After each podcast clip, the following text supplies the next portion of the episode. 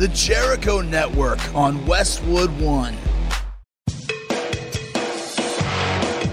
This is Rock Talk with Mitch LaFon. Mitch LaFon. Welcome to another episode of Westwood One's Rock Talk with Mitch LaFon. Joining me this week from the band Judas Priest, it is Richie Faulkner. New album is Firepower, and let me tell you, I have heard it. It is so incredibly fantastic. I'm going to say it's probably one of their best albums ever. So yeah, there you go. Uh, on the other side, I have got Pete Agnew from the band Nazareth. We do the entire history of the band and uh, what keeps them going. But before we get to Richie and Pete, I have on the phone right now Michael Sweet of, of Stryper. Good day, Michael. Hey, buddy. I'm in really great company. Yeah, That's yeah. amazing. Uh, I'm I'm honored to be be on with those guys, man. Fantastic. Yeah, and of course, uh, you know, Richie Faulkner having stepped into Judas Priest, he got accepted by the fans immediately. And, and that, you know, when you have that talent and you just add an extra level to a band, fans are going to welcome you, right? I mean, he's just absolutely killer on guitar. Absolutely, and uh, you know, it's it's not just the musicianship, which is amazing, but it's the spirit and and the attitude and the presence and he has all that. And you know, I'm one of the biggest Judas Priest fans in the world. You know, you, you're talking Van Halen, and you're talking Priest. Those are my two biggest influences, absolutely. And uh, so I'd be one of those guys that would be tough to, and hard to please when you start breaking up the original lineup of Priest. Uh, but that being said, I understand things happen. Sometimes things are out of your control, and when you have to make that change for whatever reason, you want someone like Richie who gets it and who's a fan himself and who uh, really excels at doing his job to the fullest. And that's why it's so great, and that's why it works.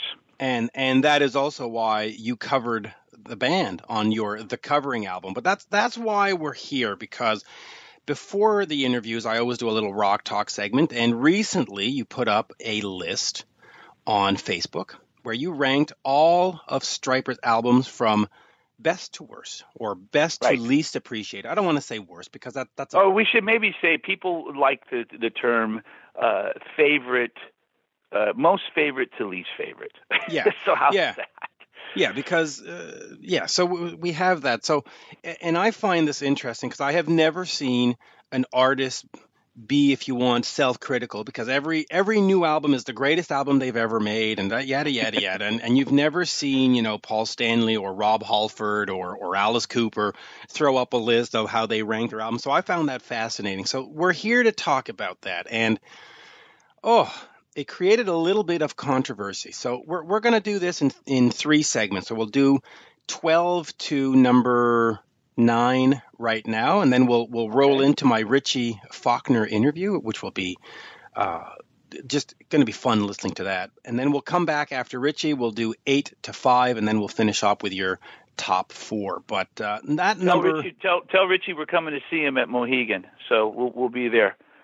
We'll Yeah. be, we'll be there, and we'll be in the crowd somewhere.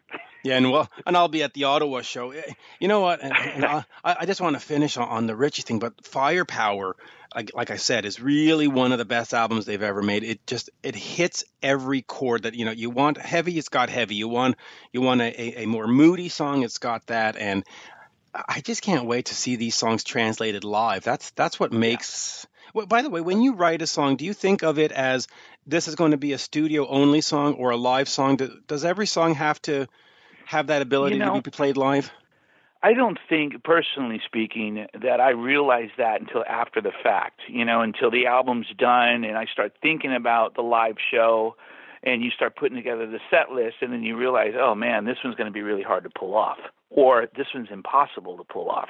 There are a few of those, you know. um, but for the most part, I really try to write with that in mind, the live performance in mind, so that we can go out and, and perform these songs uh, in a way that fans are able to, you know, hear them as they should be heard. Yeah, I, I just asked because Ozzy recently said that he would never do a studio or an album tour because he wrote albums with songs meant specifically to be album cuts and others to be performed live. Anyway, let's let's get into this. Let's let's rock the hell out of you. That's just that's just a really uh, classy way of saying uh, I can't sing those songs anymore. possibly, possibly, but all right. So number twelve on your list of least favorite. Uh, an album released uh, literally six days before my birthday. Um, Against the Law. Tom Werman, of course, who Yes. who helped make Cheap Trick fabulous, Right.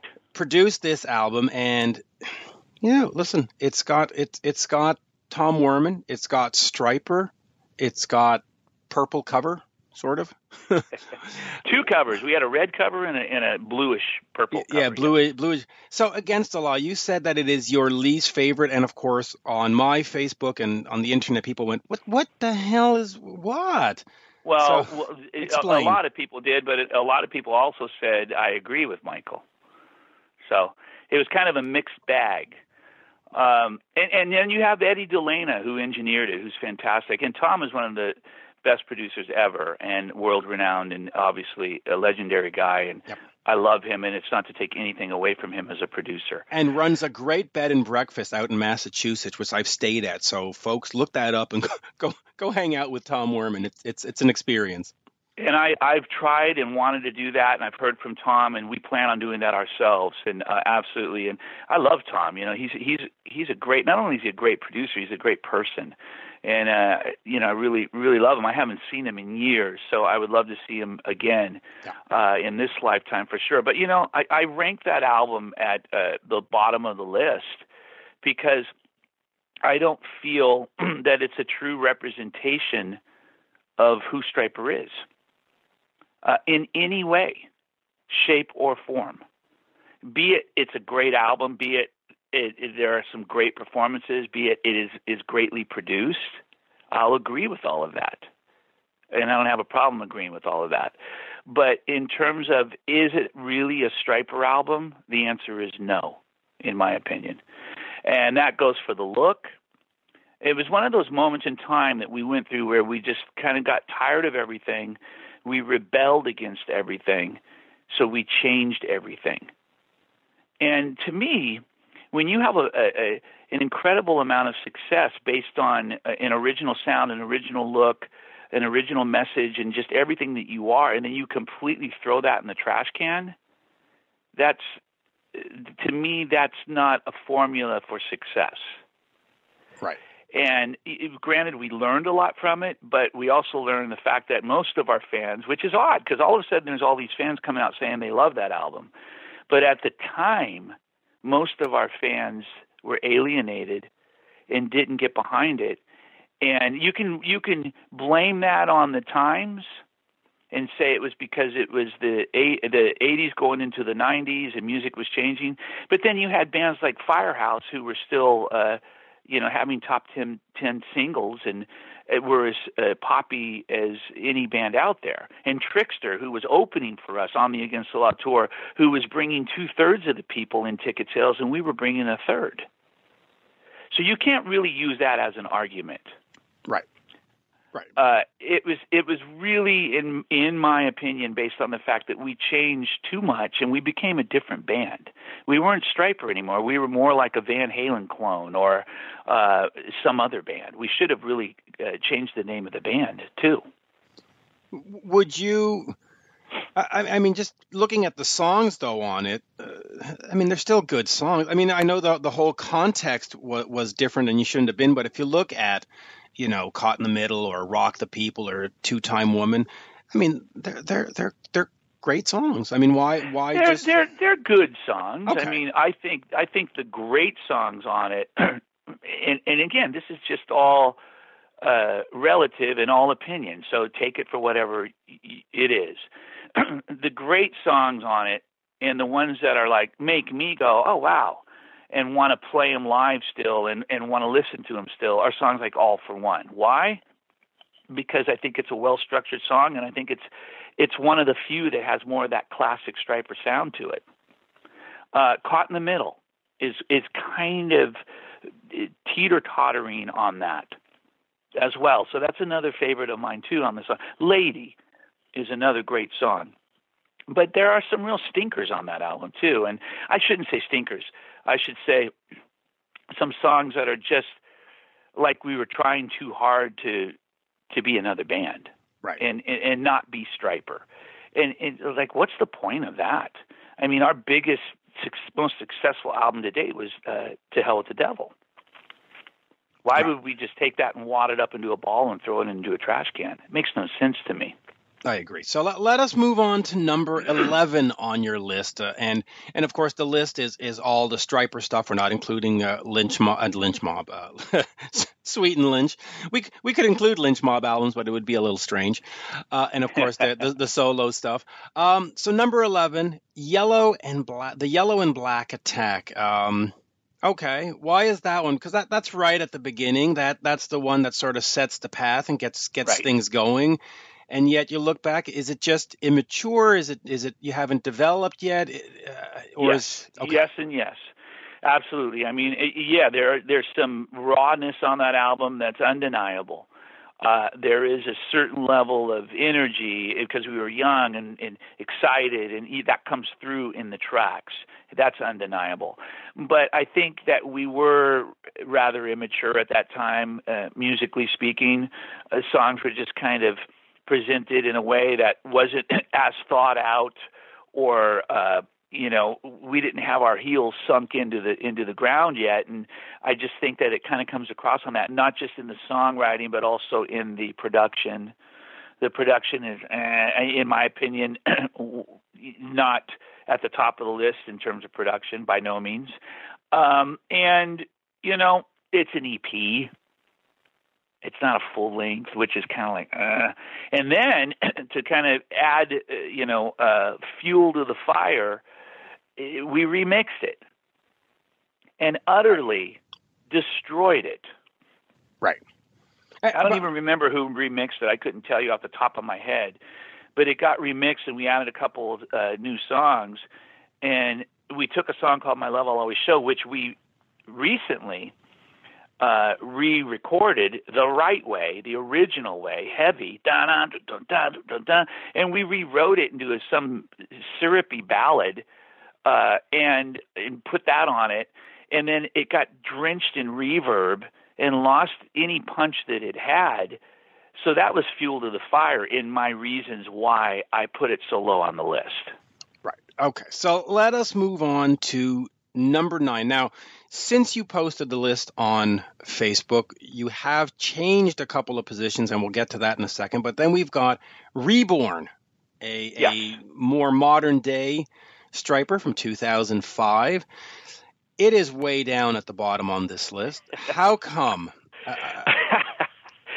There's many reasons why uh, that's at the bottom of the list too. Number one, it was an originally uh, it was a solo album. Right.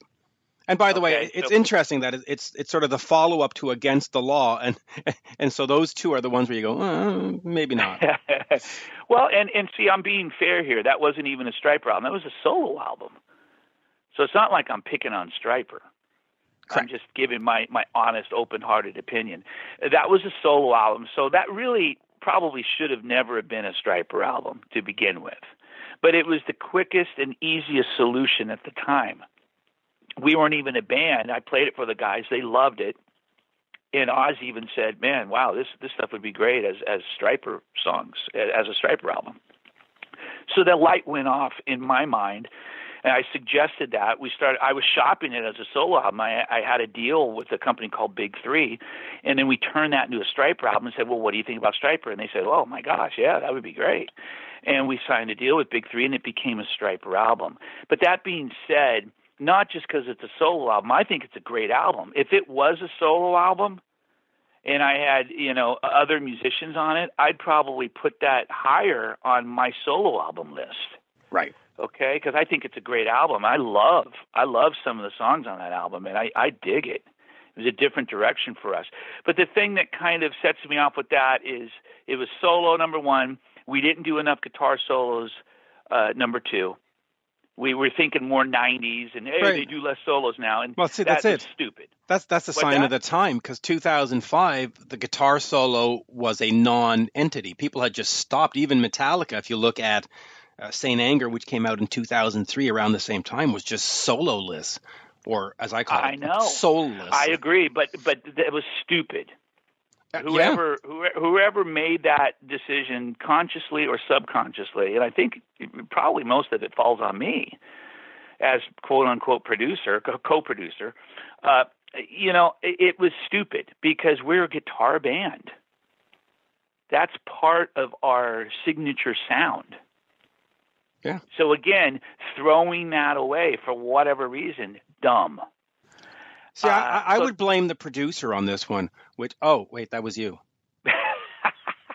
well, I think it was co-produced, but Right. anyway, yeah. with Kenny Lewis. Uh, if, if I agree, if, if I've always thought about let's go back and re-record that album, and people don't like re-records for the most part. I get it; it's already been done. Blah blah blah.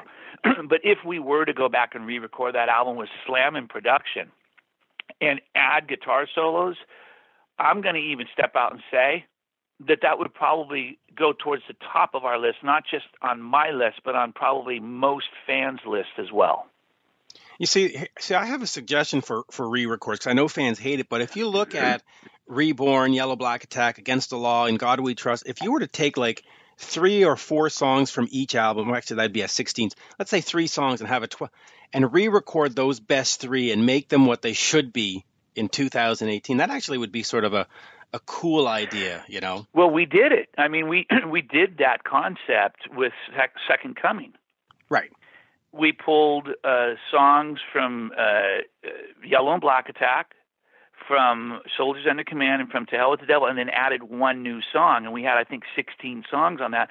And we're going to do that again. We're going to pull songs from In God We Trust, from Against the Law, and whatever other album, and then add a new song. We're going to do the same thing. And um, so I love that concept. I think Yeah. it's brilliant, and you know, it's a way for us to uh, show fans uh, our reinterpretation of the song, and in 2018. Right. See, now uh, let us move on to song number nine. Now, originally on the list, it was "In God We Trust," but uh, since then, you, you've you've rethought it and we've changed it, and you've now put "Murder by Pride" at that wonderful position, the uh, 2009 release, again on Big Three. Um, okay, why why is "Murder by Pride" the ninth greatest?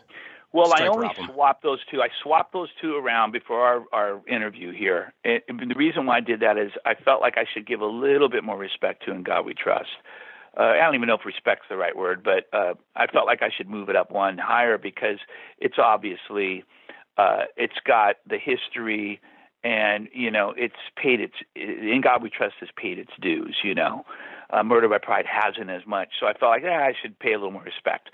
But Murder by Pride is in that spot because I feel like Stryper, coming off of the heels of Reborn, was still kind of going through its uh, stage of, you know, evolution and uh, trying to find itself again, uh, trying to figure out who to be in in the in in this day and age or at that day and age. Uh, it came out in oh, when did it come out again? What year? Murder by Pride. 2009. Okay, so 2009, and it was it was an interesting time, a very interesting time. Uh, we were all going through a lot. Okay, a lot of uh, internal things, a lot of personal things. Uh, and we were trying to find ourselves, and we were trying to find ourselves musically, personally, everything. So that album to me is really great. Has some really wonderful songs on it, but I still think that we weren't at our peak quite yet. Right. And, Uh, and you've got Kenny Aronoff in there and Tom Scholz that, that came in and, and landed a, a solo for you or Peace of Mind. So, Yeah, which is crazy because Tom doesn't do that ever. And uh, because I was, uh, you know, affiliated and, and associated, or soon to be anyway, uh, with Boston. Uh, and uh, I, I toured with them in 08, obviously, and we recorded that album. We started that album in 07. Um, but yeah, so Tom was on it. Kenny Aronoff was on it uh, for, you know, reasons we don't need to go into now. But uh, it's, and that's another big reason too. It wasn't, Robert wasn't on it right. and you know when, if you take Robert off of an album, you're all of a sudden really changing the tone and, and the sound and the feel of the album. Uh, and it, it, it instantly becomes something else. It's not 100% Stryper, authentic Stryper. So that's another reason why it's not at the top of my list. Great album, but those are the reasons why. Those are the reasons. So we will we will take a break from from the countdown. We will come back with albums seven to four, and we'll find out where the new album, "A "Goddamn Evil Places." But uh, for now, here is from Judas Priest, the one, the only. Richie Faulkner. We are speaking with guitarist Richie Faulkner of the band Judas Priest. The new album, in fact, the new masterpiece, is called Firepower. Um, Richie, pleasure to speak with you again. It's been it's been a few years. Mitch, the pleasure is all mine, man. It's Firepower Friday. I tell you what, it's like waking up on Christmas morning, but we are Santa Claus, if you know what I mean, giving our heavy metal gifts to the world. You know what I mean? I could not sleep. I was up at 4 a.m. this morning, so excited just to, you know, unleash the firepower onto the world and um, see everyone's reactions to it and experience with it. So it's a it's a great day, man. I'm, it's a pleasure to be here. Yeah, you know, it's quite amazing because I've had a chance to. I mean, I heard the album before it got released. It's out now, and the reviews coming in are basically everything from masterpiece to essential to 10 on 10 to 11 on 10. Uh, talk to me about putting this together and sort of the pressure of the band because it has such a legacy. You're new to the legacy. Um, talk to me about sort of getting these songs put together and and living up to the Judas Priest name. Well, you're absolutely right. I mean, the uh, the feedback so far has been overwhelmingly positive. You're absolutely right. Um, I think there there is a pressure to uh, you know to better yourself, but I, I don't think that's based on uh, reviews so much. I think it's a it's a natural drive that we all have in the band, and I've seen it in the band close hand. You know, pushing ourselves uh, personally, um, musically, and as a group. You know, uh, and I think Firepower is uh, an extension of that. Um, I mean, we, we just try and do the best we can, and uh, we, we knew we had something uh, special with firepower. Because Mitch, you never know when you go into a, a writing session, you never know what you're going to come out with. You know, you could come out with something that's great or something that's not so great. You know, uh, and by the same token, we could think something's great, and we, we we might put it out, and people might not think so. I mean, some of the some of the worst received albums in history have been great ideas at the time, you know, but you never know how they're going to be received. So it's exciting, um, it's creative, but you've just got to push yourself uh, as an individual musician and each other in the band to try and get the best song, the best guitar solo, the best drum fill, the best emotion, the best lyric, the best delivery that you can. And uh, to be honest, we're all proud of the record, and I, I think we achieved that on Firepower. Yeah, you really did. Now, um, I will be seeing you in Ottawa on March 25th, which I'm very much looking forward to. Uh, talk to me about having Andy Sneap not only be the producer of this album, but now having him join you on stage and what that's going to be like. Well, um, Andy was, you know, Glenn's first choice, really. Uh, he was in the family already. Uh, there's a connection to the record and obviously connection to the band. He was aware of Glenn's situation being the producer in the studio, you know, everyone, you know, producer wise, needed to be aware of the situation. Uh, and he's a great guitar player. And he was, as I said, he was in the family, he was around at the time. And um, we asked him, and Andy was Andy was the guy that said he didn't want to be seen as the new guitar player in Judas Priest. You know, he wanted to be seen as the guy that's helping out, filling in for Glenn, flying the flag for Glenn and the band.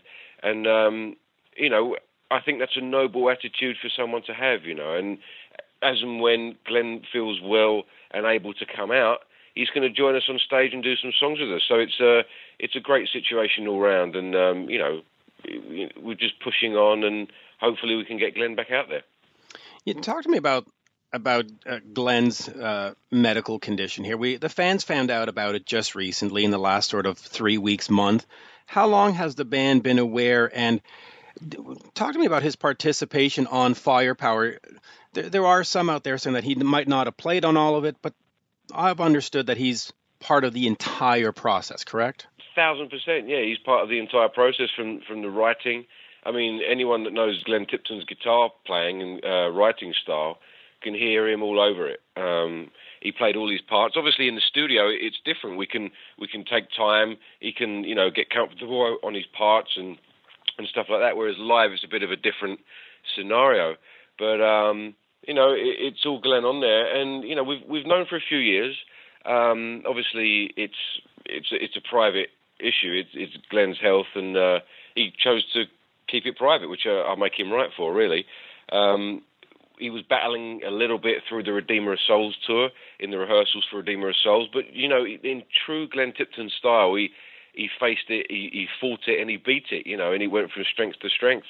Um, I remember initially in the Re- Redeemer of Souls tour, we left some songs out of the set, like Painkiller, Electric Eye. But as we went on through the set, uh, we were able to put those songs back in due to Glenn's sheer determination, you know. Um, and Firepower is also a testament to that. You listen to that record, that's a guy 10 years in to, uh, to Parkinson's disease. And it's just, again, it's a, a testament to how much of a hero Glenn Tip- Tipton is, you know. And um, so, you know, I, I, know there's been some doubt, and I know where that doubt comes from. I think we all do. Um, so, you know, but th- there he is. He, he's on the record. You can take time recording the parts. Uh, live is a bit of a different scenario. So he had to hold his hands up and say, guys, I'm, I'm going to have to pull back a bit from touring. And, you know, that was a brave decision to make. Uh, his priority was the best thing for the band. And we said to him, Glenn, it's what's best for you is best for everyone concerned. You know, it's you've got to take care of yourself first and foremost. And um, you know, as a result, as I said, if he's well enough, well enough, he can come out and join us for a few encores, and I think it's going to raise the roof. You know, I think the fans are going to go ballistic. Oh, I, I fully agree, and I would certainly love to see that. I, hopefully, he'll be on every tour stop and at least come out and wave to the fans. Um, Firepower, the the artwork from what I understand, you're involved not just musically, but you had some input on creating the artwork or the look. Is that is that the case? And if so, talk to me about being involved more than just musically with the band. Well, we all did really. We all have input into it, and we all have our say. Um, I actually um, have got a, uh, an artist that I know called Claudio Bergamin, who's uh, done some work for me in the past. And uh, he's always said, Richie, whenever there's a Priest album, can you put me forward for some, you know, for some sketches, just for some, uh, you know, some ideas? And I said, of course. And uh, so I, I, gave him as soon as we had the um, the provisional title for the record. Uh, I gave him the title, and I said, you know, come up with something. You know, he knows Priest, he knows the legacy, he knows the band, and uh, I think he came up with something that was like the music. It, it contained the firepower of the music, but also the the reference to the past, but something modern. It was it was exactly what we wanted, and when we saw it, I think we were all. It was immediate. That that's it. It was a sketch, but it was immediate. It was fiery. It was intense. It was you know forward thrusting. It was it was fantastic. So props to him for that. But I mean, in terms of uh, being involved in other things apart from the music, it's always been like that. We, we're all we since I've joined the band, Mitch, it's been inclusive. It's been, you know, what do you think, Richie? What opinions do you have? How should we change this? How do we make this better? It's just a, a perfect example of what you'd imagine your favourite bands to be, you know, on the inside. It's just a masterclass in in how to be a band. So it, it, it's a thrill to be a part of. It really is. Um, a lot of bands out there uh, and artists, whether it's Elton John or Lynyrd Skynyrd, have uh, raised the specter of farewell tours and it's time to call it a day. Is that a, a, discussion that Judas Priest is having at this point? Even though Firepower is out and it's a great album and there's a new tour coming out, is there sort of a, a three or four year plan where you start thinking, okay, we might have to wrap this up? No, the, the, the focus at the moment is Firepower, is the fans, it's the tour, it's the record, it's Glenn uh, and it's the future, you know, and I think that's the way it should be. I, I think that, you know, I think the uh, I joined the band when there was a fire, uh, excuse me, uh, farewell tour uh, in the works, and uh, we're still going seven years later. So I don't think you can really make plans set in stone anyway. You know, um, we're enthused about the new record. We we love playing. Obviously, I mean these guys have been doing it almost 50 years, man. I mean it's you know it's over 10 years longer than I've been alive, dude. So, you know, th- there's passion, there's intensity, there's a love for the fans and the music, and we just we just fired up about the new record, and our focus is playing that and getting out and you know meeting the fans and playing for the fans, man. And that's that's where our thought process and focus is at the moment. Do you though personally ever start thinking down down the road five or ten years and think, you know, once this band does stop touring, what do I do? Do, do you continue? Uh, do you just become a solo artist? Do you look for another band to join? Do you, do you have those those thoughts about what's next for me? Well, as I said, I, I joined the band and I was under no illusion that uh, it was going to be a, a, 40 year career in the band. You know, Glenn told me straight up, this is the farewell tour. We're not sure how long we've got left. You know, um, so I think I'd be I'd be silly really not to think at least about the future and stuff like that. But to be honest, man, as I said, since I've joined this band, they've given me so much of a voice, so much of an opinion, so much input, and so much of a so much respect. You know, I, I think that when a band does that and gives you that much respect, you you can only give that back a thousandfold. So from that point of view, you know, Judas Priest is my band. Like Judas Priest is my band. You know what I mean? I'm not thinking about doing something else on the side or um, putting something together for a solo career. Judas Priest is my band, and I give it a thousand percent. You know, and I think that's uh, that's the way it should be. They, they've given me, they've changed my life, so I can just all I can do is give them back everything I have. You know. Yeah, you really can. Um, talk to me about how the fans have accepted you because you know I, have been around and I've seen a lot of bands and I've seen a lot of replacement players and the first thing a fan says is, well, bring back the other guy. And in your case, not only have they embraced you, not only have you breathed new life into the band, it's almost like people can't think of Judas Priest without you. So talk to me about the fans' reaction to accepting you and and why do you think you fit in so so well with Judas Priest? I think um, there's a healthy skepticism with any change like that, especially after 40 years. I mean, Ken's a legend. He is a legend. He will always be a legend. Uh, he chose to leave, and you know, whenever there's a replacement like that in a football team or whatever group it is, and especially music, and especially metal and Priest, you know, we know what you know. We know what we're like as fans. You know, we're incredibly yeah. opinionated sometimes, and. Uh, I think there's a healthy amount of skepticism there. I mean, people are so passionate about this band. How can there not be? But uh, you know, the fans they they trusted the band. They bought their tickets. You know, everyone works hard. They buy their tickets. They come down to the show, and you know they, they gave the band a chance. They gave me a chance. And there's there's still territories and, and cities and countries around the world where fans haven't seen me with the band, and they're still, you know, again, they're, they're still trusting the band. And again, Mitch, we we played New Zealand in 2015, and and the band have never played New Zealand.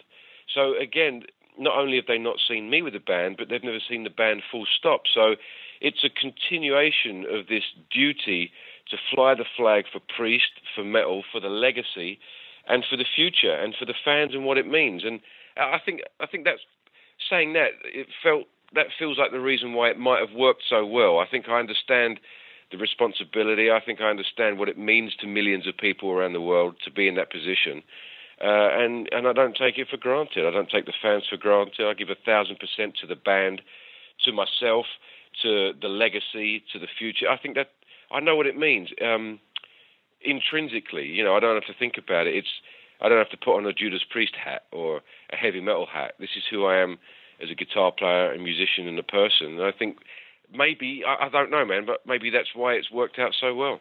Yeah, it's, it's just it, it just always amazes me because you look at, for example, Tommy Thayer and Kiss. He's been there 16 years, and there's still people that say, "Well, bring back Ace." And when Richie Faulkner comes up in conversation, they're like, "No, that's the that's the uh, guitarist in, in Judas Priest," and and there just isn't that same sort of like, well, we need, and, and, and it's just amazing to see. Um, another thing that you are known for or that you love is Star Wars. Talk to me a little bit about your your love and appreciation for Star Wars. I have one of your guitar picks in front of me with with one of the Star uh, Star Wars uh, cruisers, for the lack of a better word.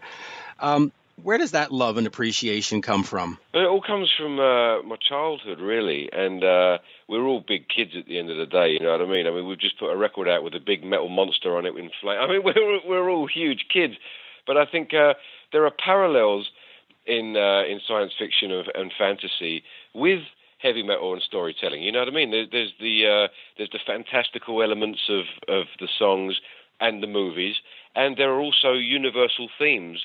Um, that, that touch our lives. You know, you know, it's Luke Skywalker, the protagonist, facing challenges. Um, you know, conquering the empire in the same that it might be for rising from ruins from firepower. You know, it's it, it kind of takes you to another world, but also touches on on uh, on social themes and, and very real themes. And I think there's a link there. And you know, I think that's why I'm into metal and and music like that, fantastical music and and sci-fi and Star Wars. I think it's there's the link right there. Um, and Star Wars was just a visual um, medium to see that in. But it's pretty much the same if you if you sum it up like that, you know. Yeah, absolutely. And uh, I see we're running out of time, so let me just get over here to the uh, Epiphone, the uh, limited edition Richie Faulkner Flying V custom outfit Epiphone guitar. Um, the the thing is gorgeous. It just it's, it's an absolute beauty. It's got the little um, Judas Priest logo in the headstock. Talk to me about that guitar and and sort of putting it together and you know, what can fans expect if they want to check it out? Well, I'm, I'm, I'm glad you like the guitar, man. I mean, we've been uh, we're in production rehearsals at the moment, so it's uh, we've been using them in production rehearsals and using them along with my old Gibsons, you know, the, the old ones and uh, the the the workhorses that I have, and they stand up fantastically. They did a, Epiphone did a great job. Um, it's based on a on a Gibson that uh, I've been slowly customizing since I joined Priest. Gibson were nice enough to make me a uh, a V with a Floyd Rose, and uh, I've steadily, you know, gradually been customizing it as we go along. So I put a double scratch plate on it, um, which is basically uh, to stop it from stop the paint from chipping under all the the cuff, the leather and the the studs and spikes on the cuffs that I wear. You know, um, it's got the EMGs on, it's got the um, the binding, the ebony fretboard, it's got the Priest logo, as you said. Um, it's just it's uh, it's what I was using with Priest, and uh, you know, me and Epiphone got together, and it was a no-brainer. This this was the guitar; it was already there, pretty much, you know, and they did a great job of putting it together. And it's pretty, it's it's pretty much the same thing as as the Gibson. Obviously, it's uh, it's a different price point. I mean, if it was exactly the same, there'd be something wrong there. You know what I mean? But I mean, I've put it right next to my Gibsons, and it's it's fantastic. It's uh, you know, when you get those things that allow you to express yourself, whether it's a paintbrush or a guitar or a pencil or a microphone, whatever it may be.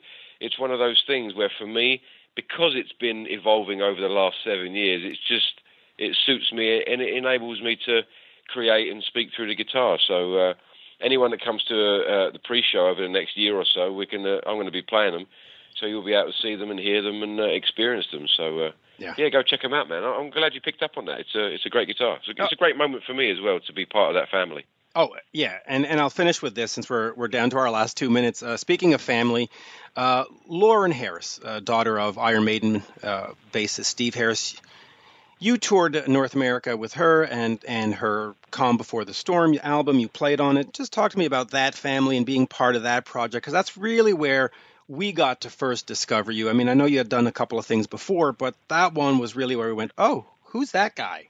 I like him. Um, talk to me about that experience and, and that tour. that was my first experience into, you know, obviously, I mean, I've never done anything as big as Maiden before. Uh, nothing, you know, uh, show wise and uh, tour wise. You know, we, we got on a bloody 737, I think it was, and, and travelled. You know, it used to be tour buses and, uh, you know, transit vans. Now it was a 737 around the world. It was it was uh, an eye opening experience, but you know, I think you just mentioned it, the, the sense of family around that group and that band and the Maiden camp. Um, it, it, I think that's what enables, again, in, without getting too prophetical here, I mean, in any situation, I think it's the people around you, the group of people that enable you to go and do new things and, and conquer new territories. And that was that was no different. Um, it was just a great example of great people, uh, you know, a great unit uh, and great experiences. And it taught me a lot. It taught me a lot about traveling, the tour life, uh, getting up in front of eighty thousand people. Yeah, you played Wacken for your life, man, because you. Right, you played. You played... dude. It was eighty-five thousand people, right. and you're literally, you're almost fighting for your life. You know, I mean, not to take, you know, not to, not literally, but um, we're opening for Iron Maiden. We've got um, Lauren at the front, and we're a group of unknowns playing. You know, it wasn't the hardest rock music in the world, but there we were standing up for what we believed in and giving it a thousand percent. You know, and I think that ethos. Um, you know, translates to this day, and I think that's part of the priest ethos as well. But I think because of that, I knew the rules of the road. I knew what to expect. I wasn't going to flake out on stage, and I think that was. I mean, it was pretty instrumental in um, not instrumental, but it was part. It was a big reason I think why um, Priest might have considered me. Really, that I, I knew what to do. I was a relative unknown, but I'd been exposed to that sort of schedule and uh, circumstance, and they knew I could take it. So, uh, you know, I like to think that played a part in uh, me being considered for for the priest, and uh, so here we are seven years later. But it, it was a great experience, man, and I love those guys. I love Maiden the the people that were in the band with Lauren, all of them, they were just they're, they're still like family. We we still keep in contact, and uh, we're great friends. So uh, that's the that's the power of music, isn't it, man? We we meet people in music, and we stay friends for life. Yeah, it really is, and and the on the job training of of playing Wacken and other festivals around North America and, and Europe is this. You, you just can't get that anywhere else, and it here we are, as you said, seven years later, and uh, New Mute, uh, 10 years since uh, Calm Before the Storm, actually, but there you go. Um, I sprinted through this because we only had 20 minutes, and I know we're done, but thank you, Richie. Always, always a pleasure, and I look forward to saying hello in, in Ottawa, and uh, merci beaucoup, as we say in this part of the world. Mitch, it's a pleasure, man. I'll be looking out for you in Ottawa, and I'll try and get a new. I've got a new Star Wars pick. I've got a new uh, um, run of picks coming out. With the last ones were the Bounty Hunters, these ones are going to be uh, the ships, and the ones for the North America and Canada are the X-wing. So I'll look for you, and if I see you, I'll throw you a couple out. Thank you, sir. Have a good one. Looking forward to seeing you, mate. Bye bye now. Cheers. Bye bye. You're listening to Rock Talk with Mitch LaFon. Rock Talk. Big thank you to Richie Faulkner for that uh, great interview. And of course, Firepower is the new album, the band on tour right now with Saxon and Black Star Riders, which is to me one of the greatest rock and roll bands of the last 10 years, but uh, also still got Michael Sweet on the uh, on the phone. We are going to finish the countdown. I, I sort of feel like Casey Kasem at this point. I like it. Do you have a long distance dedication for anybody? right. Well, I, have got a dedication uh, in a story about a little dog. No, I'm only kidding. Have you have you guys have you guys heard that? He, he, there's there's him going off, I guess, about a dog at one point in time, and yeah, I heard uh, that. I, I almost think that that's not Casey Kasem. I, that's not how I want to remember Casey Kasem at all. Yeah, um, I heard that on. Uh, I think it was on the Howard Stern show. They played that clip where he was talking about a dead dog, and he got all, oh, all annoyed my by it. word. But yeah, uh, it happens. I have a long distance dedication. Uh, you've got a new single, right? Sorry. We've got a new single, uh, and it's either coming out or it's out already. And I'm assuming that it's out already because this yep. is uh, this is out. So yeah, uh, yes, a new music video, new song called "Sorry." Yep. And it it certainly puts to rest uh, any arguments that people had over "Take It to the Cross." which was completely out of left field for us and a curveball and, and certainly uh, unexpected from Stryper for us to go in and take it to the grass, take it to the grass, you know? And people hear that and they're like, what is this? And Sorry is much more in line with what people might expect Stryper to do. And of course, this is all taken from the new album "Goddamn Evil," which uh, comes out in April, and uh, we haven't ranked it yet. So it's on the list, and, and we'll definitely uh, we'll get to it at some point. And uh, just quickly, there's a song on the album called "Can't Live Without Your Love." That is a glorious, glorious song. I can't wait for fans to hear that. But all right, here we go. Let's get to numero rit, number eight. Uh, the continues our little swap here. It is "In God We Trust" from 1988, classic album cover. Um, okay, why why is this one, especially from the classic era of the band, why is that one sort of towards the end of the list? And, and well, I mean, you know, some people think I should rank that higher, and uh, they feel I don't give that one enough love. And the reason why, I, I think there are some of uh, a few of our best songs ever on that on that album. You know, uh, for example, one of my all-time favorite metal songs that Stryper's ever done is "The Writings on the Wall." I love that song. Uh, obviously, uh, "Always There for You." Uh, was our first single from that and really did well and people really loved it and we play that one to this day i play it acoustically so there's some really good songs on that album um, but i believe that at the time for whatever reason we were under a lot of pressure to outdo our hugely successful to hell with the devil by ourselves by the label. And that pressure was building. And we worked hard and harder and harder and harder. And then one month turned into two and two into three and, and three into six.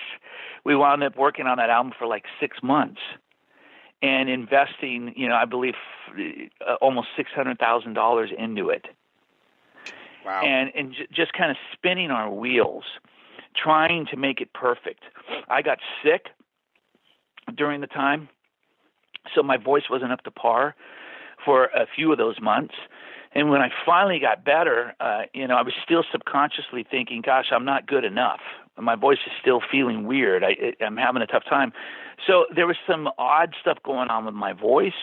Some people say that's the best you've ever sang, and I, I feel like I, I sound like a, you know, a, a hummingbird right uh, on that album. You know, But- really high. By the way, that, Uh, that's that's one thing I think that fans don't understand when you rank these albums. To, to us, it's just a collection of songs, but for the band, you know, th- there's personal situations, illness, divorce, uh, uh, record company pressures, and and it brings you back to those moments of bad times, for example, and you go, yeah, I can't I can't get into that headspace anymore because it was just a miserable now I don't know if that was the case for In God We Trust, but you know sometimes these album rankings because there's a personal story backstory that fans don't don't get, you don't understand why you're saying oh well Against the Law was tw-.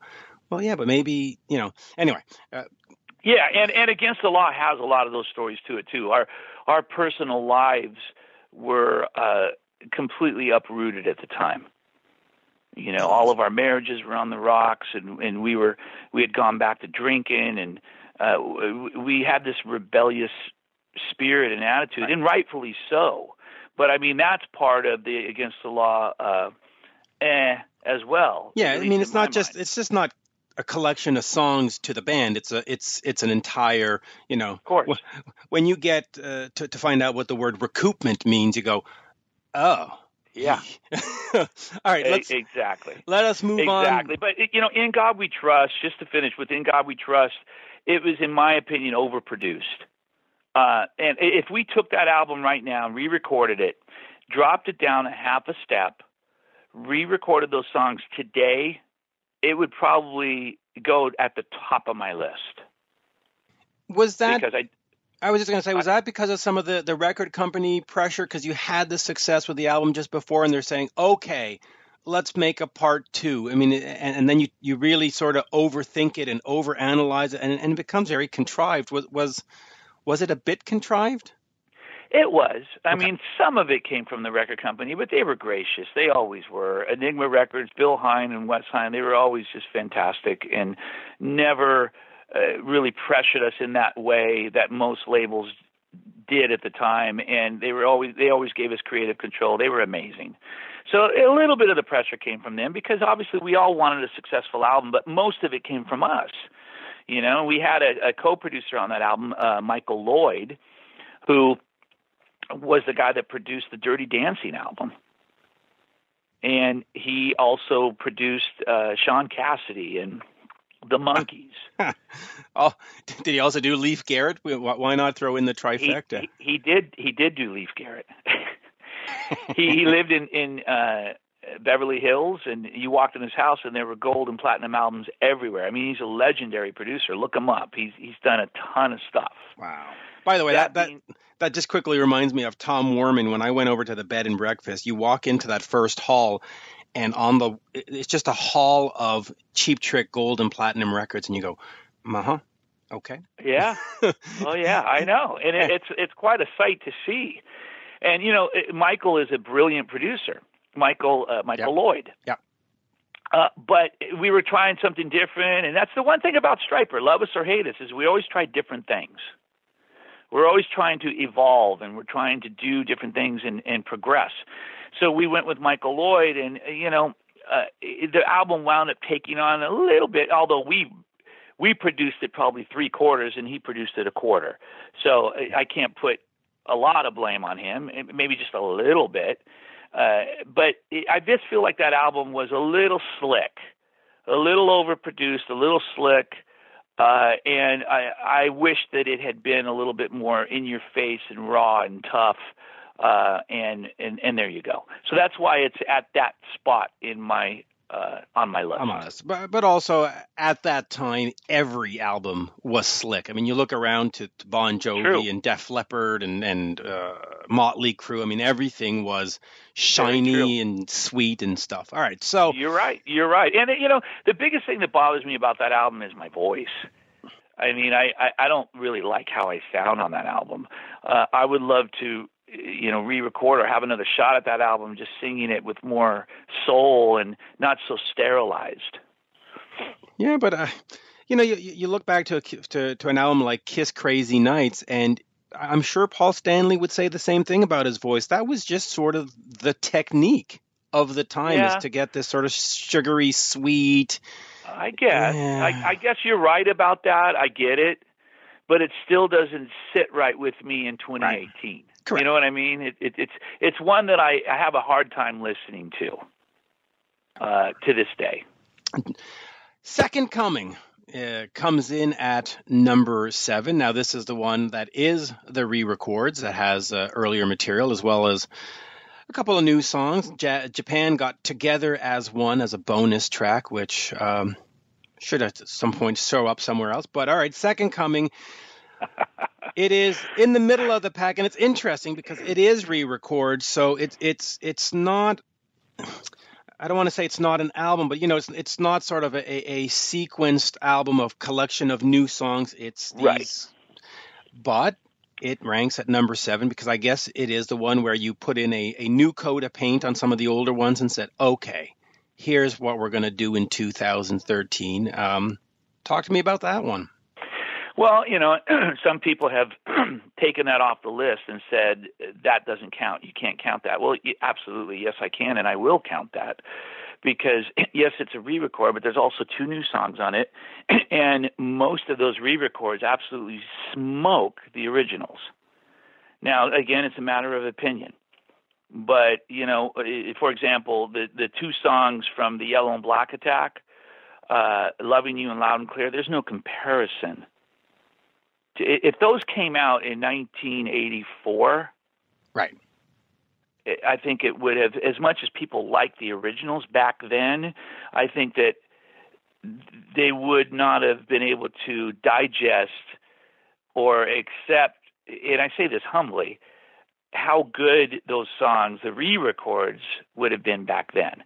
It's it's night and day, in my opinion it's they're so much better. They have balls, they have punch, they they have meat. It's produced much better. It it sounds tougher and, and more like we probably wanted to sound back then. It really, it really does. Um, all right. Uh, since since we're talking about re-records, Number six is the covering, which is re records in a sense, but of other bands' material. So a covers album comes in in your top six. That That is interesting to me because, you know, when you, when you have when you write your own songs and you, you perform your own songs, you would think there's a personal attachment and, and but okay, you've got Shout It Out Loud on this, Over the Mountain, Breaking the Law, Heaven and Hell. Uh, by the way, your version of Heaven and Hell is, is fantastic, which I think just speaks volumes about how that song is so great because it doesn't matter who sings it, that song, whether it's you or Queensryche or Black Sabbath, that song just, man, it just resonates. But okay, the covers album is at number you, six. Yes, and two big reasons why. Number one, those are all the bands that inspired us to become a band. So if it wasn't for all that music, I wouldn't be sitting here talking to you. So instantaneously, from the heart, that one goes higher up on the list. because it's got a real personal heartstring attached to it. But also, equally as important, is the production. I feel with that album, that was the the the big moment for us uh, and for me as a producer, where it was like, okay, we found ourselves again. This is this is our sound. This this this sounds good. This has punch. This is tight. We got the guitar tone back. We've got this back. We've got that back, and we're here. Boom. And that's the album. Just so happens it's a cover album, but that's the album that that happened with and on.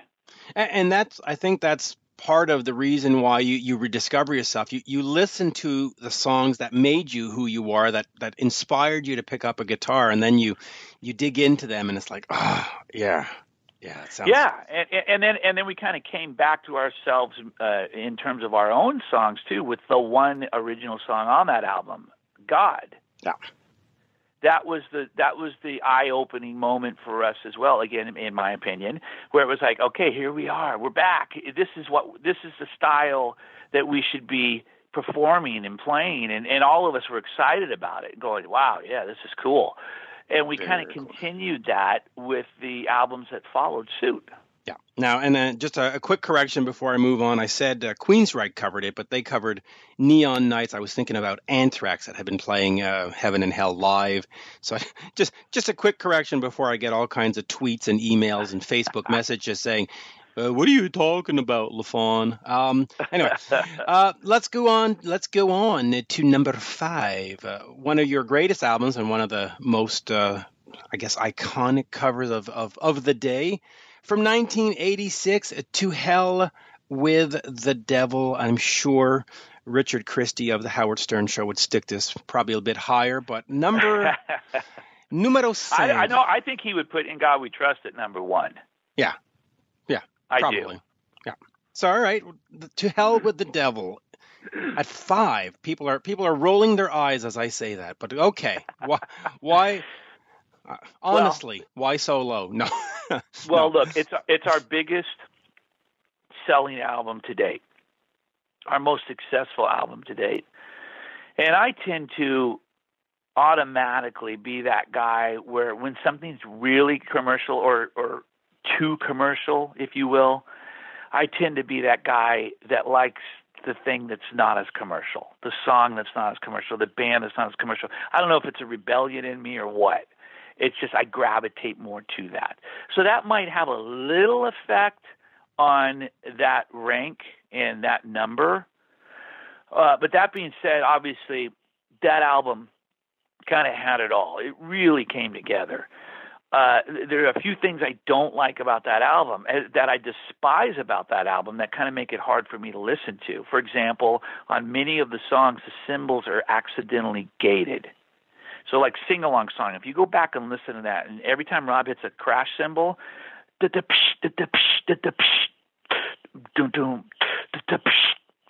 sounds like he's choking every cymbal. Well, he's not choking every cymbal. Every cymbal's gated. Uh-oh. Okay, and we were in such a rush to get the mastering.